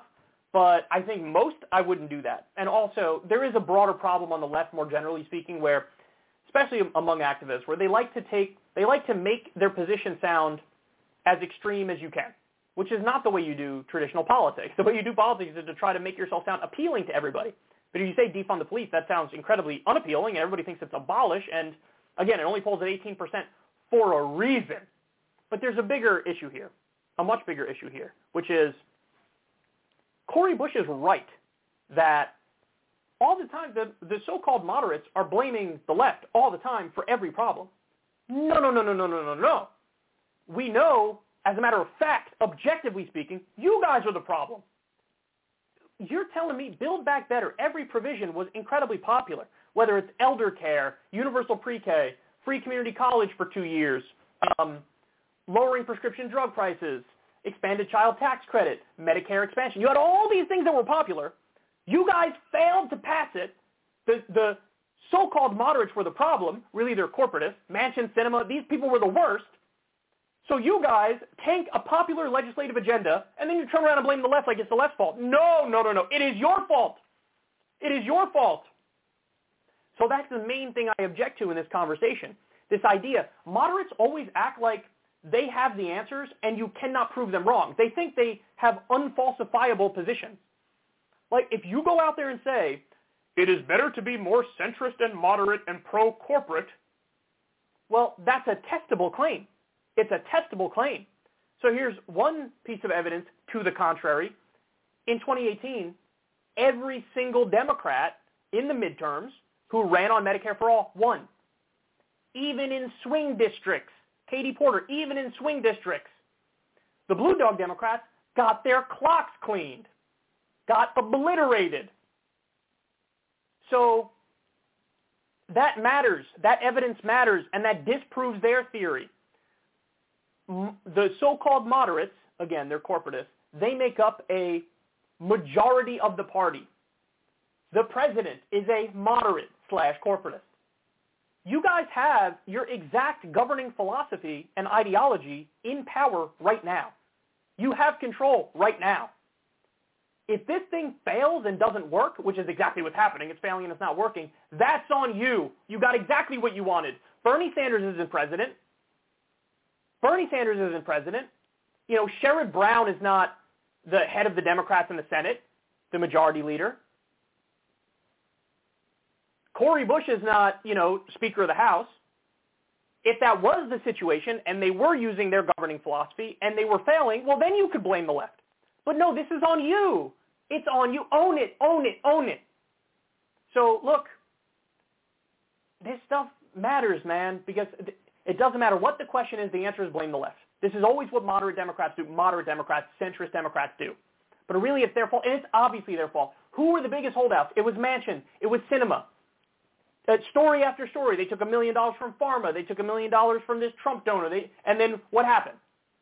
They blocked everything. And then people have the nerve to turn around and blame Cori Bush. By the way, there was never a reckoning with the fact that progressives were proven 100% correct on splitting up the traditional infrastructure bill with Build Back Better. That was their point of leverage. We're not passing this traditional infrastructure bill unless and until you pass Build Back Better. End of conversation. It was the progressives, the furthest left members of the House who said, this is our position and we're sticking by it. And I don't think it was only seven of them who held to that position. And they were proven right. And nobody ever in mainstream media or any corporate Democrats turned around and said, you know what, you were proven right. It's just a fact. So when progressives get things right repeatedly, they're proven objectively right, there's never a moment of reckoning the media never says, well, what are you going to, I mean, look, we might not like these people, but they're right. I mean, it, it unfolded exactly as they said it would unfold. So look at how the game is rigged. Look at how the game is rigged. The corporatists never admit mistakes. They act like their beliefs are unfalsifiable. They always blame the left, and the left never gets credit when they're proven correct. And so you get this massively skewed conversation. Cori Bush is right. Not if the Democrats lose. When they get when they lose, when they get blown out. It is definitely because Build Back Better failed. All those provisions were popular. We couldn't get them through, and that's the fault of Manchin Sinema, Joe Biden, and Democratic leadership who either didn't believe in it enough to fight for it or just don't have the ability to fight and don't know how to fight to get these things through. The left was right every step of the way. Jesus Christ. I have my own problems with them, their own strategic failings, and we've gone into that a million times, and we'll go into them a million more. But in this conversation, it's not an open question as to who, as who's to blame. So again, Cori Bush specifically, I have no problem with her running on defund the police. Me personally, I think defund the police is a terrible slogan. It polls at 18%. Regardless of what you think you mean, uh, you know, it's uh, people hear abolish the police, even if you're just saying, oh, redirect some of the money to social services. So I think we should try to frame our things in as um, wide appealing a way as possible. But having said that, for Cori in particular, she can run on this. It worked last time. It'll probably work again. She represents Ferguson, Missouri. Maybe there's a handful of other districts where I'd run on that. But broadly speaking, uh, in the entire country, I wouldn't. Uh, substantively, I would argue against the slogan. Um, but really, it's an ancillary point. It's a side point. Don't miss the forest for the trees here. Because the fact of the matter is, the corporatists are deeply unpopular. They have all the power and all the control right now. They failed repeatedly. They've not only failed when it comes to messaging, they've also failed substantively. They can't get their legislative agenda through. They own all the failures and they're refusing to take personal responsibility for that. And that is totally unacceptable. So on the broader point, Cori Bush is correct. And the left needs to reassert themselves. The corporatists need to sit down and shut up because they were proven wrong every step of the way. And if we ever get lucky enough to get to the point where it is the left that controls the messaging and controls the policy agenda and controls the fight, we would be much better off and you wouldn't be talking about, I mean, imagine Joe Biden, just imagine this for a second. Imagine Joe Biden knew how to fight, knew how to twist arms and actually believed in these things. And imagine, not only did we get those $1,400 checks, which went through, which is probably the best thing he did, but we also got $15 minimum wage. And we also got free community college. And we also got free pre-K. And he also abolished student loan debt. Imagine he did all those things. I guarantee you his approval rating would be over 50%. And we'd be talking about Democratic wins in the midterms, not inevitably getting blown out by a bunch of Trump drunk idiots. Instead, here we are. Here we are. Having the same conversation over and over how it's always the left's fault. Well, guess what? It's not. Not even close.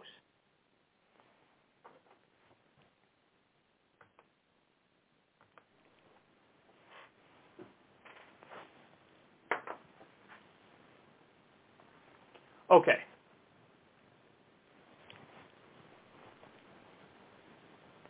One of the things that is so unbearable and insufferable when it comes to our political class, the ruling elites, is how detached they are. How they lose all touch with reality and common sentiment when they're in that ivory tower for too long. Well, we have a great example of that right here. So take a look at this. Democratic lawmaker calls bipartisan effort to ban stock trading among lawmakers bullshit. Wow. Wow. So let me show you um, show you some more here from the article itself. So my thoughts on it, you know, I think this whole concept is bullshit because I think that why would you assume that members of Congress are going to be inherently bad or corrupt? we already have the Stock Act that requires people to report stock trades. So you're allowed to be corrupt, you just have to report it.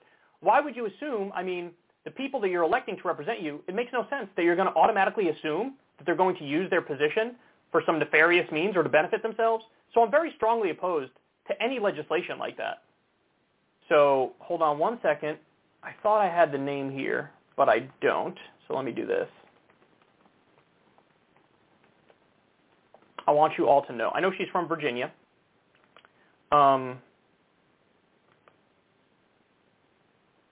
okay.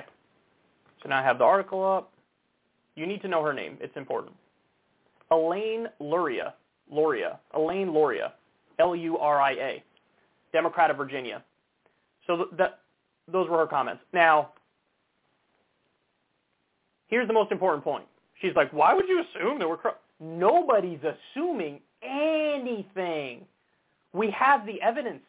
We have a mountain of evidence on it, whether it's Nancy Pelosi's husband's various stock trades that happen to perfectly coincide with Nancy Pelosi knowing things behind the scenes about what legislation is going to tank and what legislation is going to get through and how that impacts stock performance. She's made tens of millions of dollars. They've made tens of millions of dollars by being corrupt. They always beat the market. They always beat the market because they have the insider information. There are whole groups of people now who invest based solely on what Nancy Pelosi does because they know she's going to beat the market.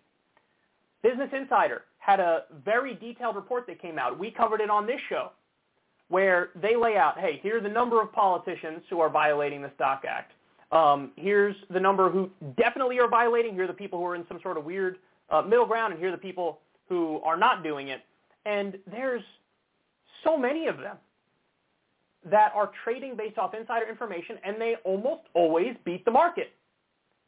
So there's, I mean, there's evidence of it. There's evidence of it. Here's another great example. Tom Price, who was Trump's former head of Health and Human Services, he um, invested in a, I think it was a medical device company as he was pushing legislation through that would have increased the stock of the medical device company that he just invested in. Everybody knows the famous story. This is one of the reasons why Perdue and Loeffler lost in Georgia to Ossoff and Warnock because Perdue and Loeffler were in on a nefarious meeting behind the scenes right before the stock market crash that was because of COVID, and they were told this thing is serious. You might want to do a little something, something in terms of your own wallet, and so they all cashed out and were not there for the crash. I mean, guys, if the Stock Act is just, hey, you need to report how corrupt you are, okay, transparency is good, but you shouldn't allow the worst thing and just report on what you're doing. No, ban it. Ban it. Get rid of it. Get rid of it. And so she acts like, why would you assume we're doing We're not assuming anything. We know you're doing it. We have the numbers. I mean, look at how entitled this is. Look at how entitled this is. Now, these guys turn around. I mean, Dan Crenshaw, what did he say? He came out and said, well, you're not going to get anybody to run for office because how are we going to improve ourselves? If, if we're not allowed to improve ourselves, how's that going to work? You want to improve yourself? You want to care about just your bottom line and your money? Go pick a different field. This is called public service for a reason. You're supposed to be serving the public. That's what you're there for. Now, by the way, I, I would have no issue whatsoever with increasing the pay of these people in Congress. It depends whether you're a congressman versus a senator, you know, how much money you make.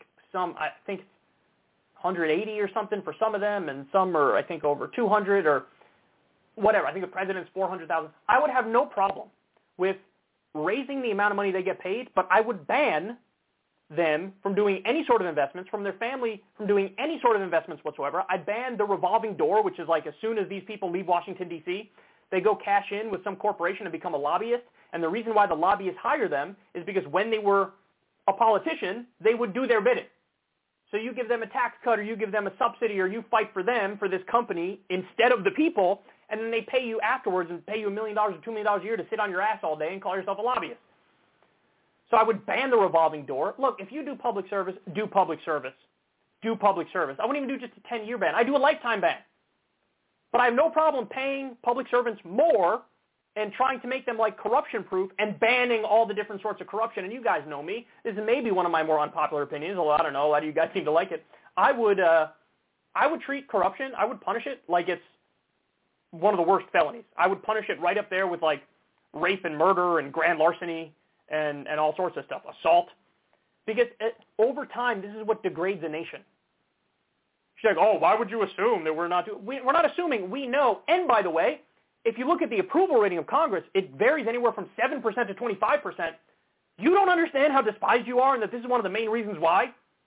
That it's very obvious. All you're doing is representing your donors, whether it's because of campaign finance stuff or whether it's because you're, you know, personally getting wealthy by investing and then affecting the stock price directly with the laws you pass. Uh, it, it,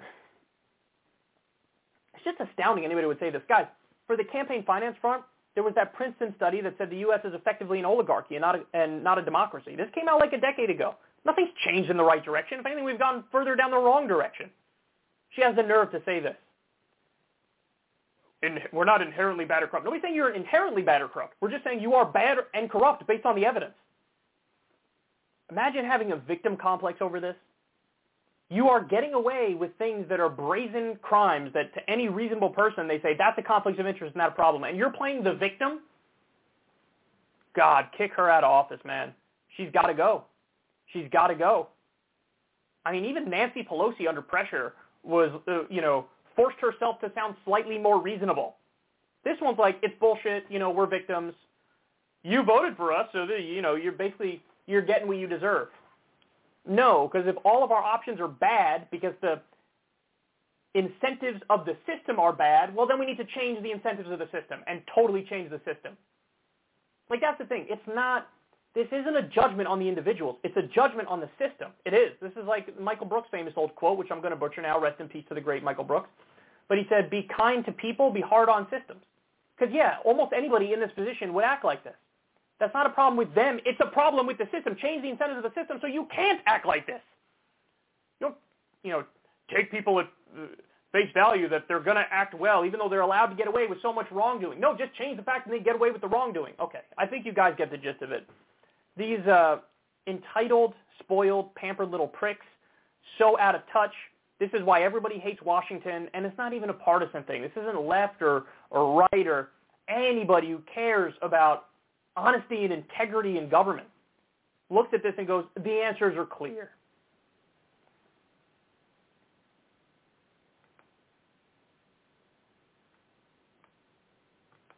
Okay, next.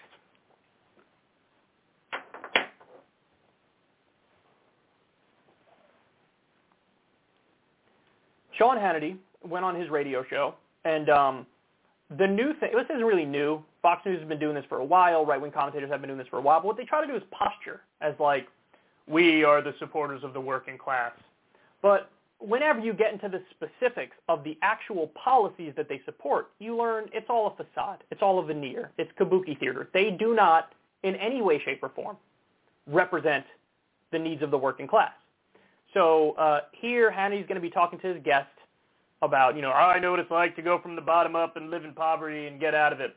And he's trying to be like, you know, sympathetic to people who are struggling in today's day and age with wages stagnating and going down because of inflation and all that stuff.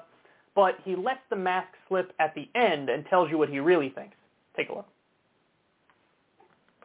David Bahnsen is with us, founding and managing partner of the Bahnsen Group. He wrote the book, There's No Free Lunch, as we talk about the Biden disastrous economy. Let me ask you the question from the standpoint of somebody that knows what it's like, me, uh, to struggle to pay rent and, and not have much money in the early part of my adult life. It wasn't fun. I didn't really even, I was too stupid to realize that I was broke. Um, but I struggled every month for a good while to pay rent and, and my, you know, feed myself. Obviously, there's no money for restaurants, et cetera, et cetera. Ate a lot of meatloaf.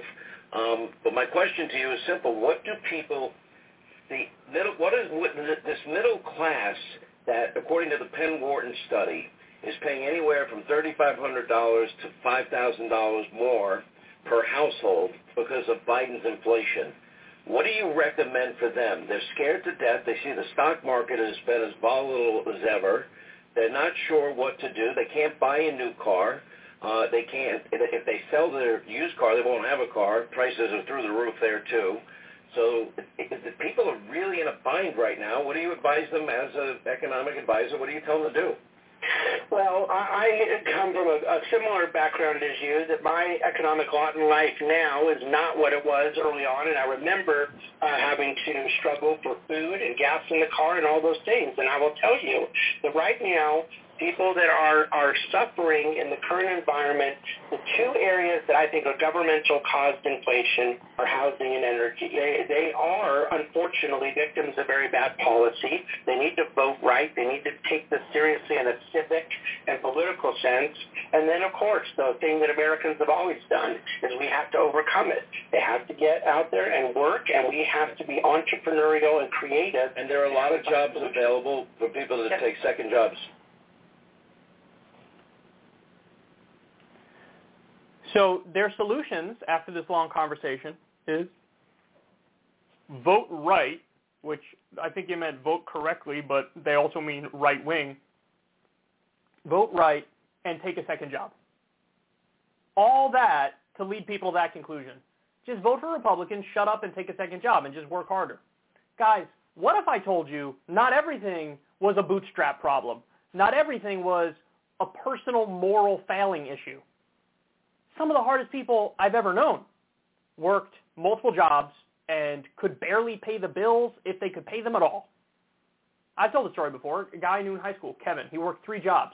Was basically living below the poverty line at working three jobs. Barely could get by. Incredibly hard working all the time. Barely could get by. We have an entire category in this country called working poor the minimum wage is not a living wage. You can work full time and still not make enough money to survive. Now, is that the individual's problem? Or is that just a really terrible system that's set up, which doesn't, ironically, it doesn't reward work. And it's ironic because we're told this is like the whole point of capitalism, meritocracy. It's like if it was a meritocracy, then people were working full time. None of them would live in poverty.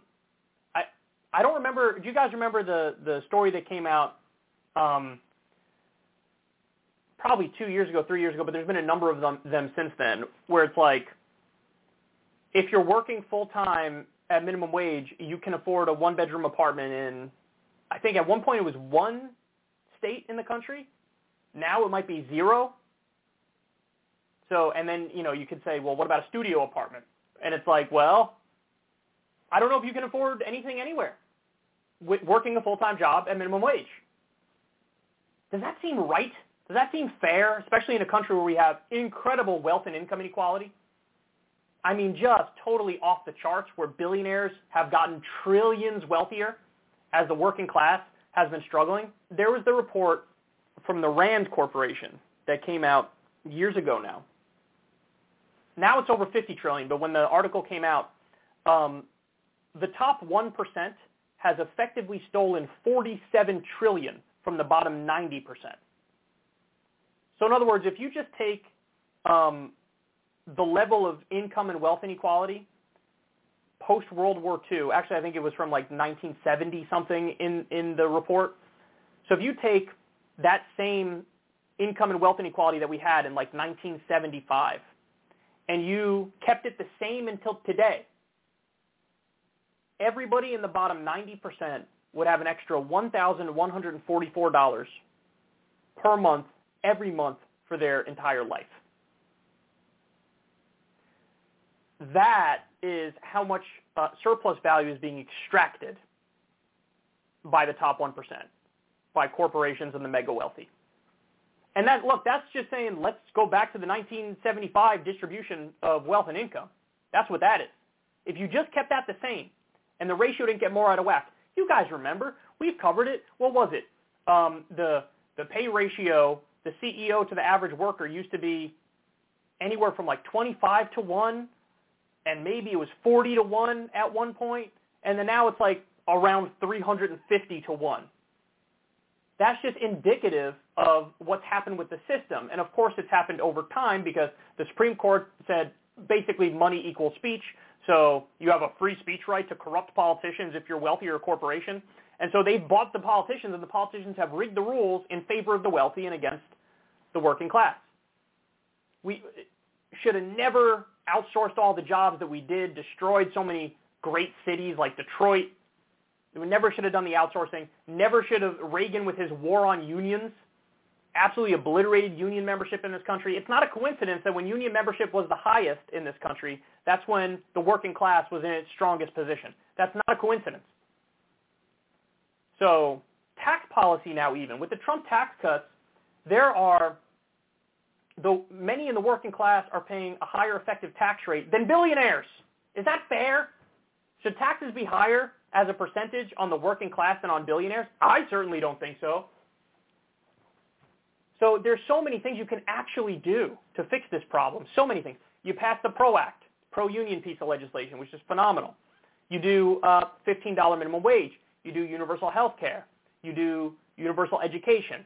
You abolish student loan debt. You do paid vacation time by law. There are all these things that you could do which would drastically improve the lives of working class people minimum wage needs to be a living wage. And instead of saying, hey, here's what we should do, they say, vote right and go take a second job.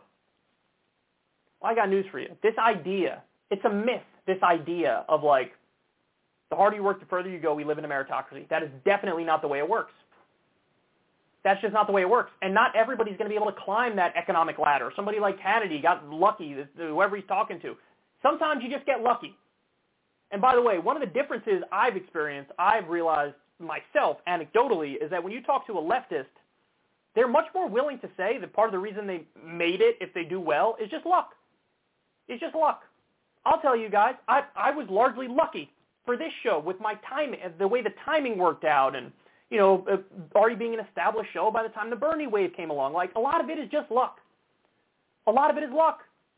So you know, raise taxes on the wealthy and redistribute it and give people a chance. Get closer to an actual meritocracy. But that's not what these guys want. They just want to say, uh, vote right and work harder. Okay, and what happens if they do that and their life not only doesn't get better, it gets worse? Through no fault of their own, what happens then? You don't have any answers because you're not in the business of answers. You're in the business of propaganda. You don't want real policy that helps the working class. You would call that socialism and scoff at it. So anyway, know who these guys are because they're making it very clear.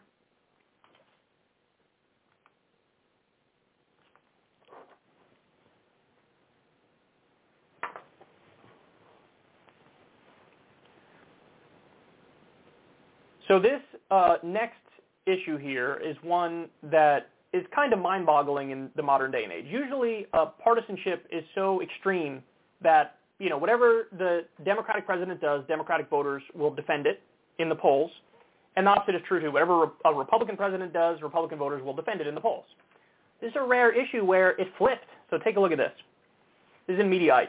Respondents to, a, to an Economist YouGov poll published this week were asked, Do you approve or disapprove of the recent U.S. military raid that resulted in the death of ISIS leader Abu Ibrahim al-Hashimi al-Qurashi?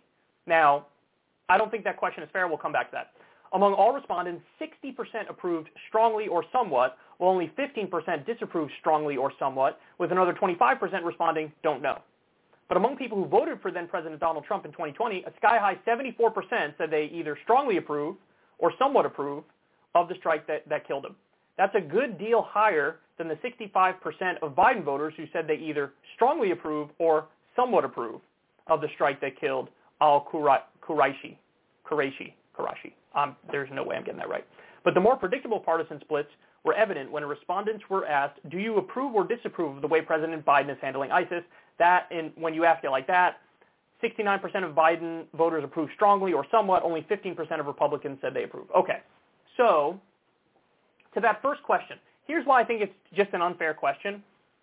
You, he also killed a massive number of civilians, including women and children, in that bombing. And then, by the way, they lied about it and said, uh, no, we didn't. The guy actually blew himself up before we attacked.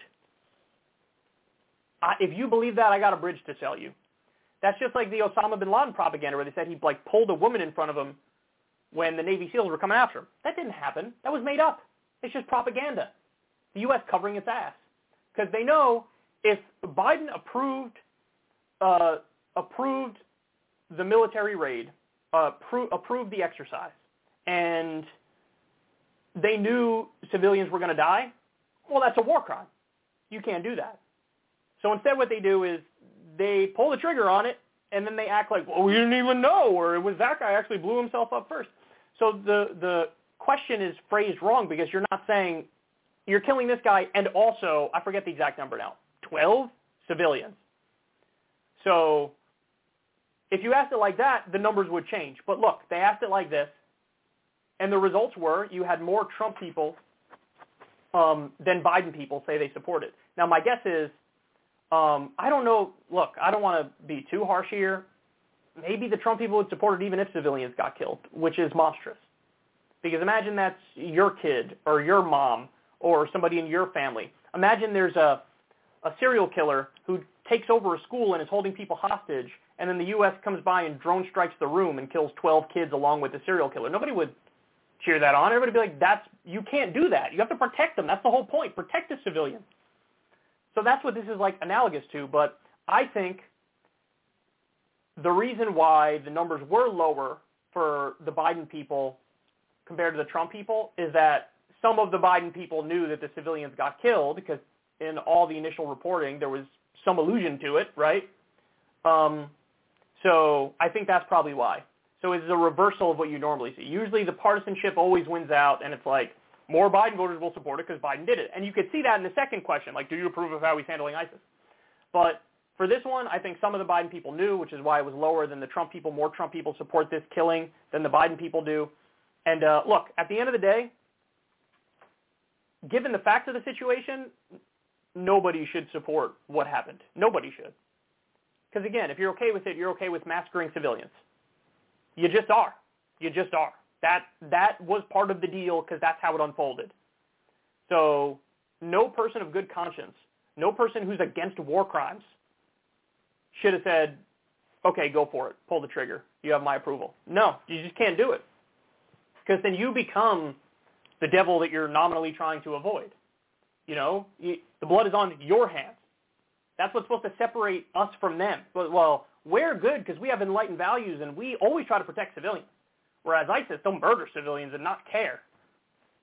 Well, if you knew there were civilians there and you press the button, you don't care about those dead civilians.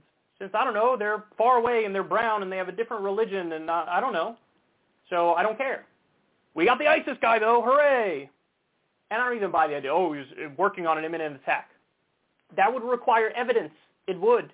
And, of course, none has been, has been presented. Anyway, there you have it. Fewer Biden voters support this than Trump voters really none, nobody should support it based on how it unfolded. If you just got the ISIS guy, that's a different story. But they didn't just get the ISIS guy, so there's that.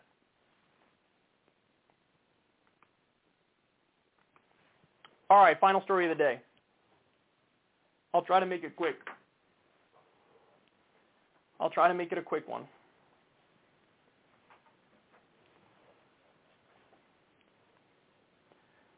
There was a caller into David Pakman's show who uh, asked David a question. David answers here. I want to respond to this. So the question is effectively, is America bad leftism a problem? Let's see what David has to say, and then we'll respond. Let's go to Alexander the Texan next. Alexander the Texan, you're on the air. Hi, David. Can you hear me? I can hear you fine. Okay. Uh, I was just wondering, so there seems to be a subset of leftists in America that I would call America bad leftists. Okay. What do you think? What do you think drives their? Uh, I would call it propagandistic uh, coverage of like this Russia-Ukraine situation. I think you really have to ask them. I mean, I think if your starting point is the U.S. is uniquely bad, then that's your hammer, right? And so everything will look like a nail. Russia-Ukraine is an opportunity to say the U.S. is bad. Um, uh, Venezuela is an opportunity to say the U.S. is bad. Cuba is an opportunity. You know, if, if if you're committed to the hammer, everything looks like a nail, and I think I think it's that. For some specific people, we've later found out about financial ties to some authoritarian regimes, and so for some people there may be a financial aspect to it, but I don't think there's anything particularly hidden. You know, I mean, I think it's just a, a lot for a lot of people. It's like, hey, look at this terrible thing China's doing. Yeah, but the U.S. also does bad things. Right. Yeah, and I criticize those, but we're talking about China right now. I think you get the point, right? And, and so I think I think it's quite it's quite that simple. That's all it is. Okay. Yeah. Well, that, that's really all that I wanted. I'll let you move on to the next one. So let's break this down. There is a small percentage, stressing that it's a small percentage of people on the left who really make a point of not only not criticizing the governments that are like official enemy governments, but also doing apologetics for those governments. So, and, and that's not like just because some foreign governments, whether Iran or, or Russia or China, just because they posture as being like against imperialism insofar as they're against American imperialism, that doesn't mean that therefore their hands are clean and they're ethical, moral actors. That's not the case at all. In fact, any government that's large and powerful is to some extent authoritarian and probably has imperialistic ambitions because I think that it's more about throughout history there's been all these different empires. And so it's clearly more of a human nature problem than just a problem that's like unique to Americans where our government is the current imperial power so there's a lot of criticism now for our government, but that doesn't mean that if we weren't the world's sole superpower, that somebody else wouldn't fill the vacuum and wouldn't also commit atrocities and be bad. And a lot of those governments, even though they're not the world global superpower, uh, they do commit atrocities. So I think there is a small segment of the left that, as a matter of principle, refuses to criticize official enemy U.S. states, but also maybe goes too far in the sense that they do like apologetics and act like if you criticize them, those governments at all, you are therefore serving U.S. State Department propaganda and so you're like a willing dupe of the neocons, or worse, nefariously aligned with the neocons. Just if you have any criticism of any of those governments and maybe even their domestic policy. But again, that's a small percentage of the left. It really is a tiny percentage of the left that engages in that, and they're mostly online. So if that's what's meant by like America bad leftism, then it's like, okay, fair enough. It is cringy when people go over the top in defending China and their treatment of ethnic minorities, or Russia and Vladimir Putin's uh, domestic policies, so on and so forth. Okay.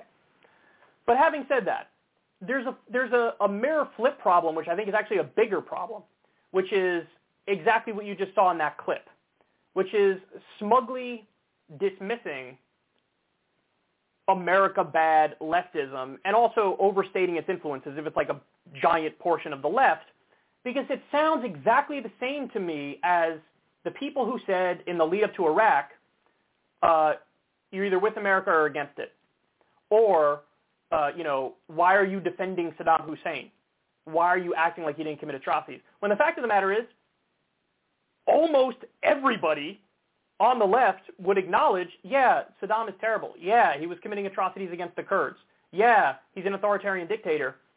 But I still don't want to go to war because he doesn't have weapons of mass destruction. He's not a threat to us in any serious way. And when he was doing, when he was at the height of his atrocities against the Kurds, he was doing it with U.S. backing and our weapons and our support. But unfortunately, it was a very common thing to dismiss critics on the left to just say, like, why do you love Saddam? Or why are you against America? You just think America's bad, and that's why you're taking the position you're taking. Like, lo- support the troops. It was that kind of smug, dismissive approach, which was a giant problem that the left ran up against, and it was no fault of the left. It was that people largely bought into the war fervor and the propaganda, and they believed this caricature of the left. And so here's the real, here's the actual answer. Here's the complex answer. The reality is, right now, America is the world's sole superpower. We are the imperial nation. We support 73% of the world's dictatorships, and we do a tremendous amount of harm. We do illegal wars all the time. The war in Iraq was an illegal war, killed minimum 200,000 innocent civilians, did torture at Guantanamo Bay and Abu Ghraib, violate international law every Tuesday before brunch. I'm just brazen in doing it. The illegal drone war kills 90% innocent civilians. The illegal invasion and occupation of Afghanistan.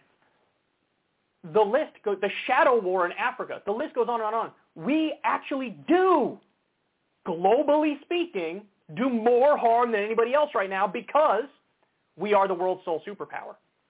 So that should merit a lot of criticism. And so I guess my response to this, to some extent, is yes, in many ways, America bad. And that's just intellectual honesty to say that. Now, that doesn't mean that America is never good. Of course we are. The civil rights movement was wonderful. The Marshall Plan was good. You know, um, the New Deal was fantastic.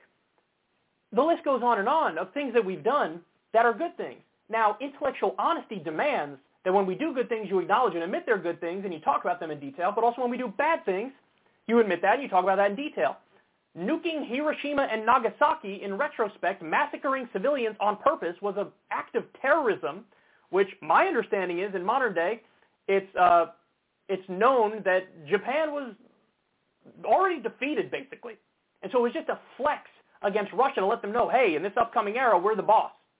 And you don't mess with us. So, yeah, when you do something like that, America bad. When you do good things, America good. And so I don't like this. This whole conversation is so stupid because why does everybody go back to, like, you must just be coming from a place of America's evil, which is why you think what you think. And then on the flip side, it's like, well, you must just support neocon neocons and imperialism um, if you disagree with us. And it's like, no, there's a lot of shades of gray in there, and everybody should try to steelman other people's beliefs.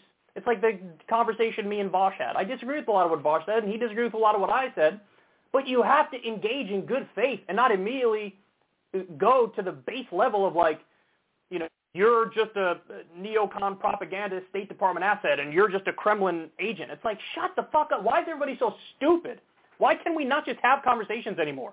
So on the Russia-Ukraine front, I don't even know what the argument is as to, oh, you just think America bad. Like, why? Because, for example, I bring up the history of NATO and what Russia's claims are in that conversation, that they say, we think it's an act of aggression for, the, for NATO to inch closer and closer to our border. We would feel that same way if Russia or China had a military base in Mexico right on our border or in Canada. We'd be like, this is an act of aggression. So I'm trying, when you give the, the Russian perspective on that, you, you have to do that if you're going to be honest. I'll tell you what the American claims are, uh, so I got to tell you what the Russian claim is. Is it that bringing up NATO at all means you just think America is bad?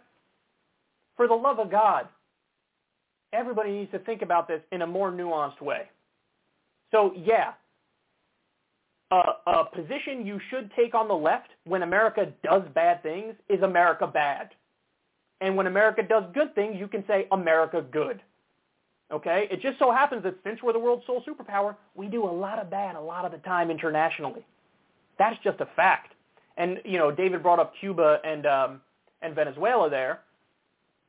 The point on that is we absolutely have done a lot with sanctions and embargoes and undermining and covert missions to try to overthrow the government. Of course, we are somewhat responsible for the terrible situation those countries are in. But it is also true that there's an authoritarian version of leftism, which is implemented in a lot of these different countries, where, for example, there are uh, controls on the media and there's no freedom of speech. That is also something you should criticize. So those countries have internal problems and domestic problems and economic problems and authoritarian problems on their own, regardless of U.S. interference, but also the U.S. is interfering. Both of those things are true.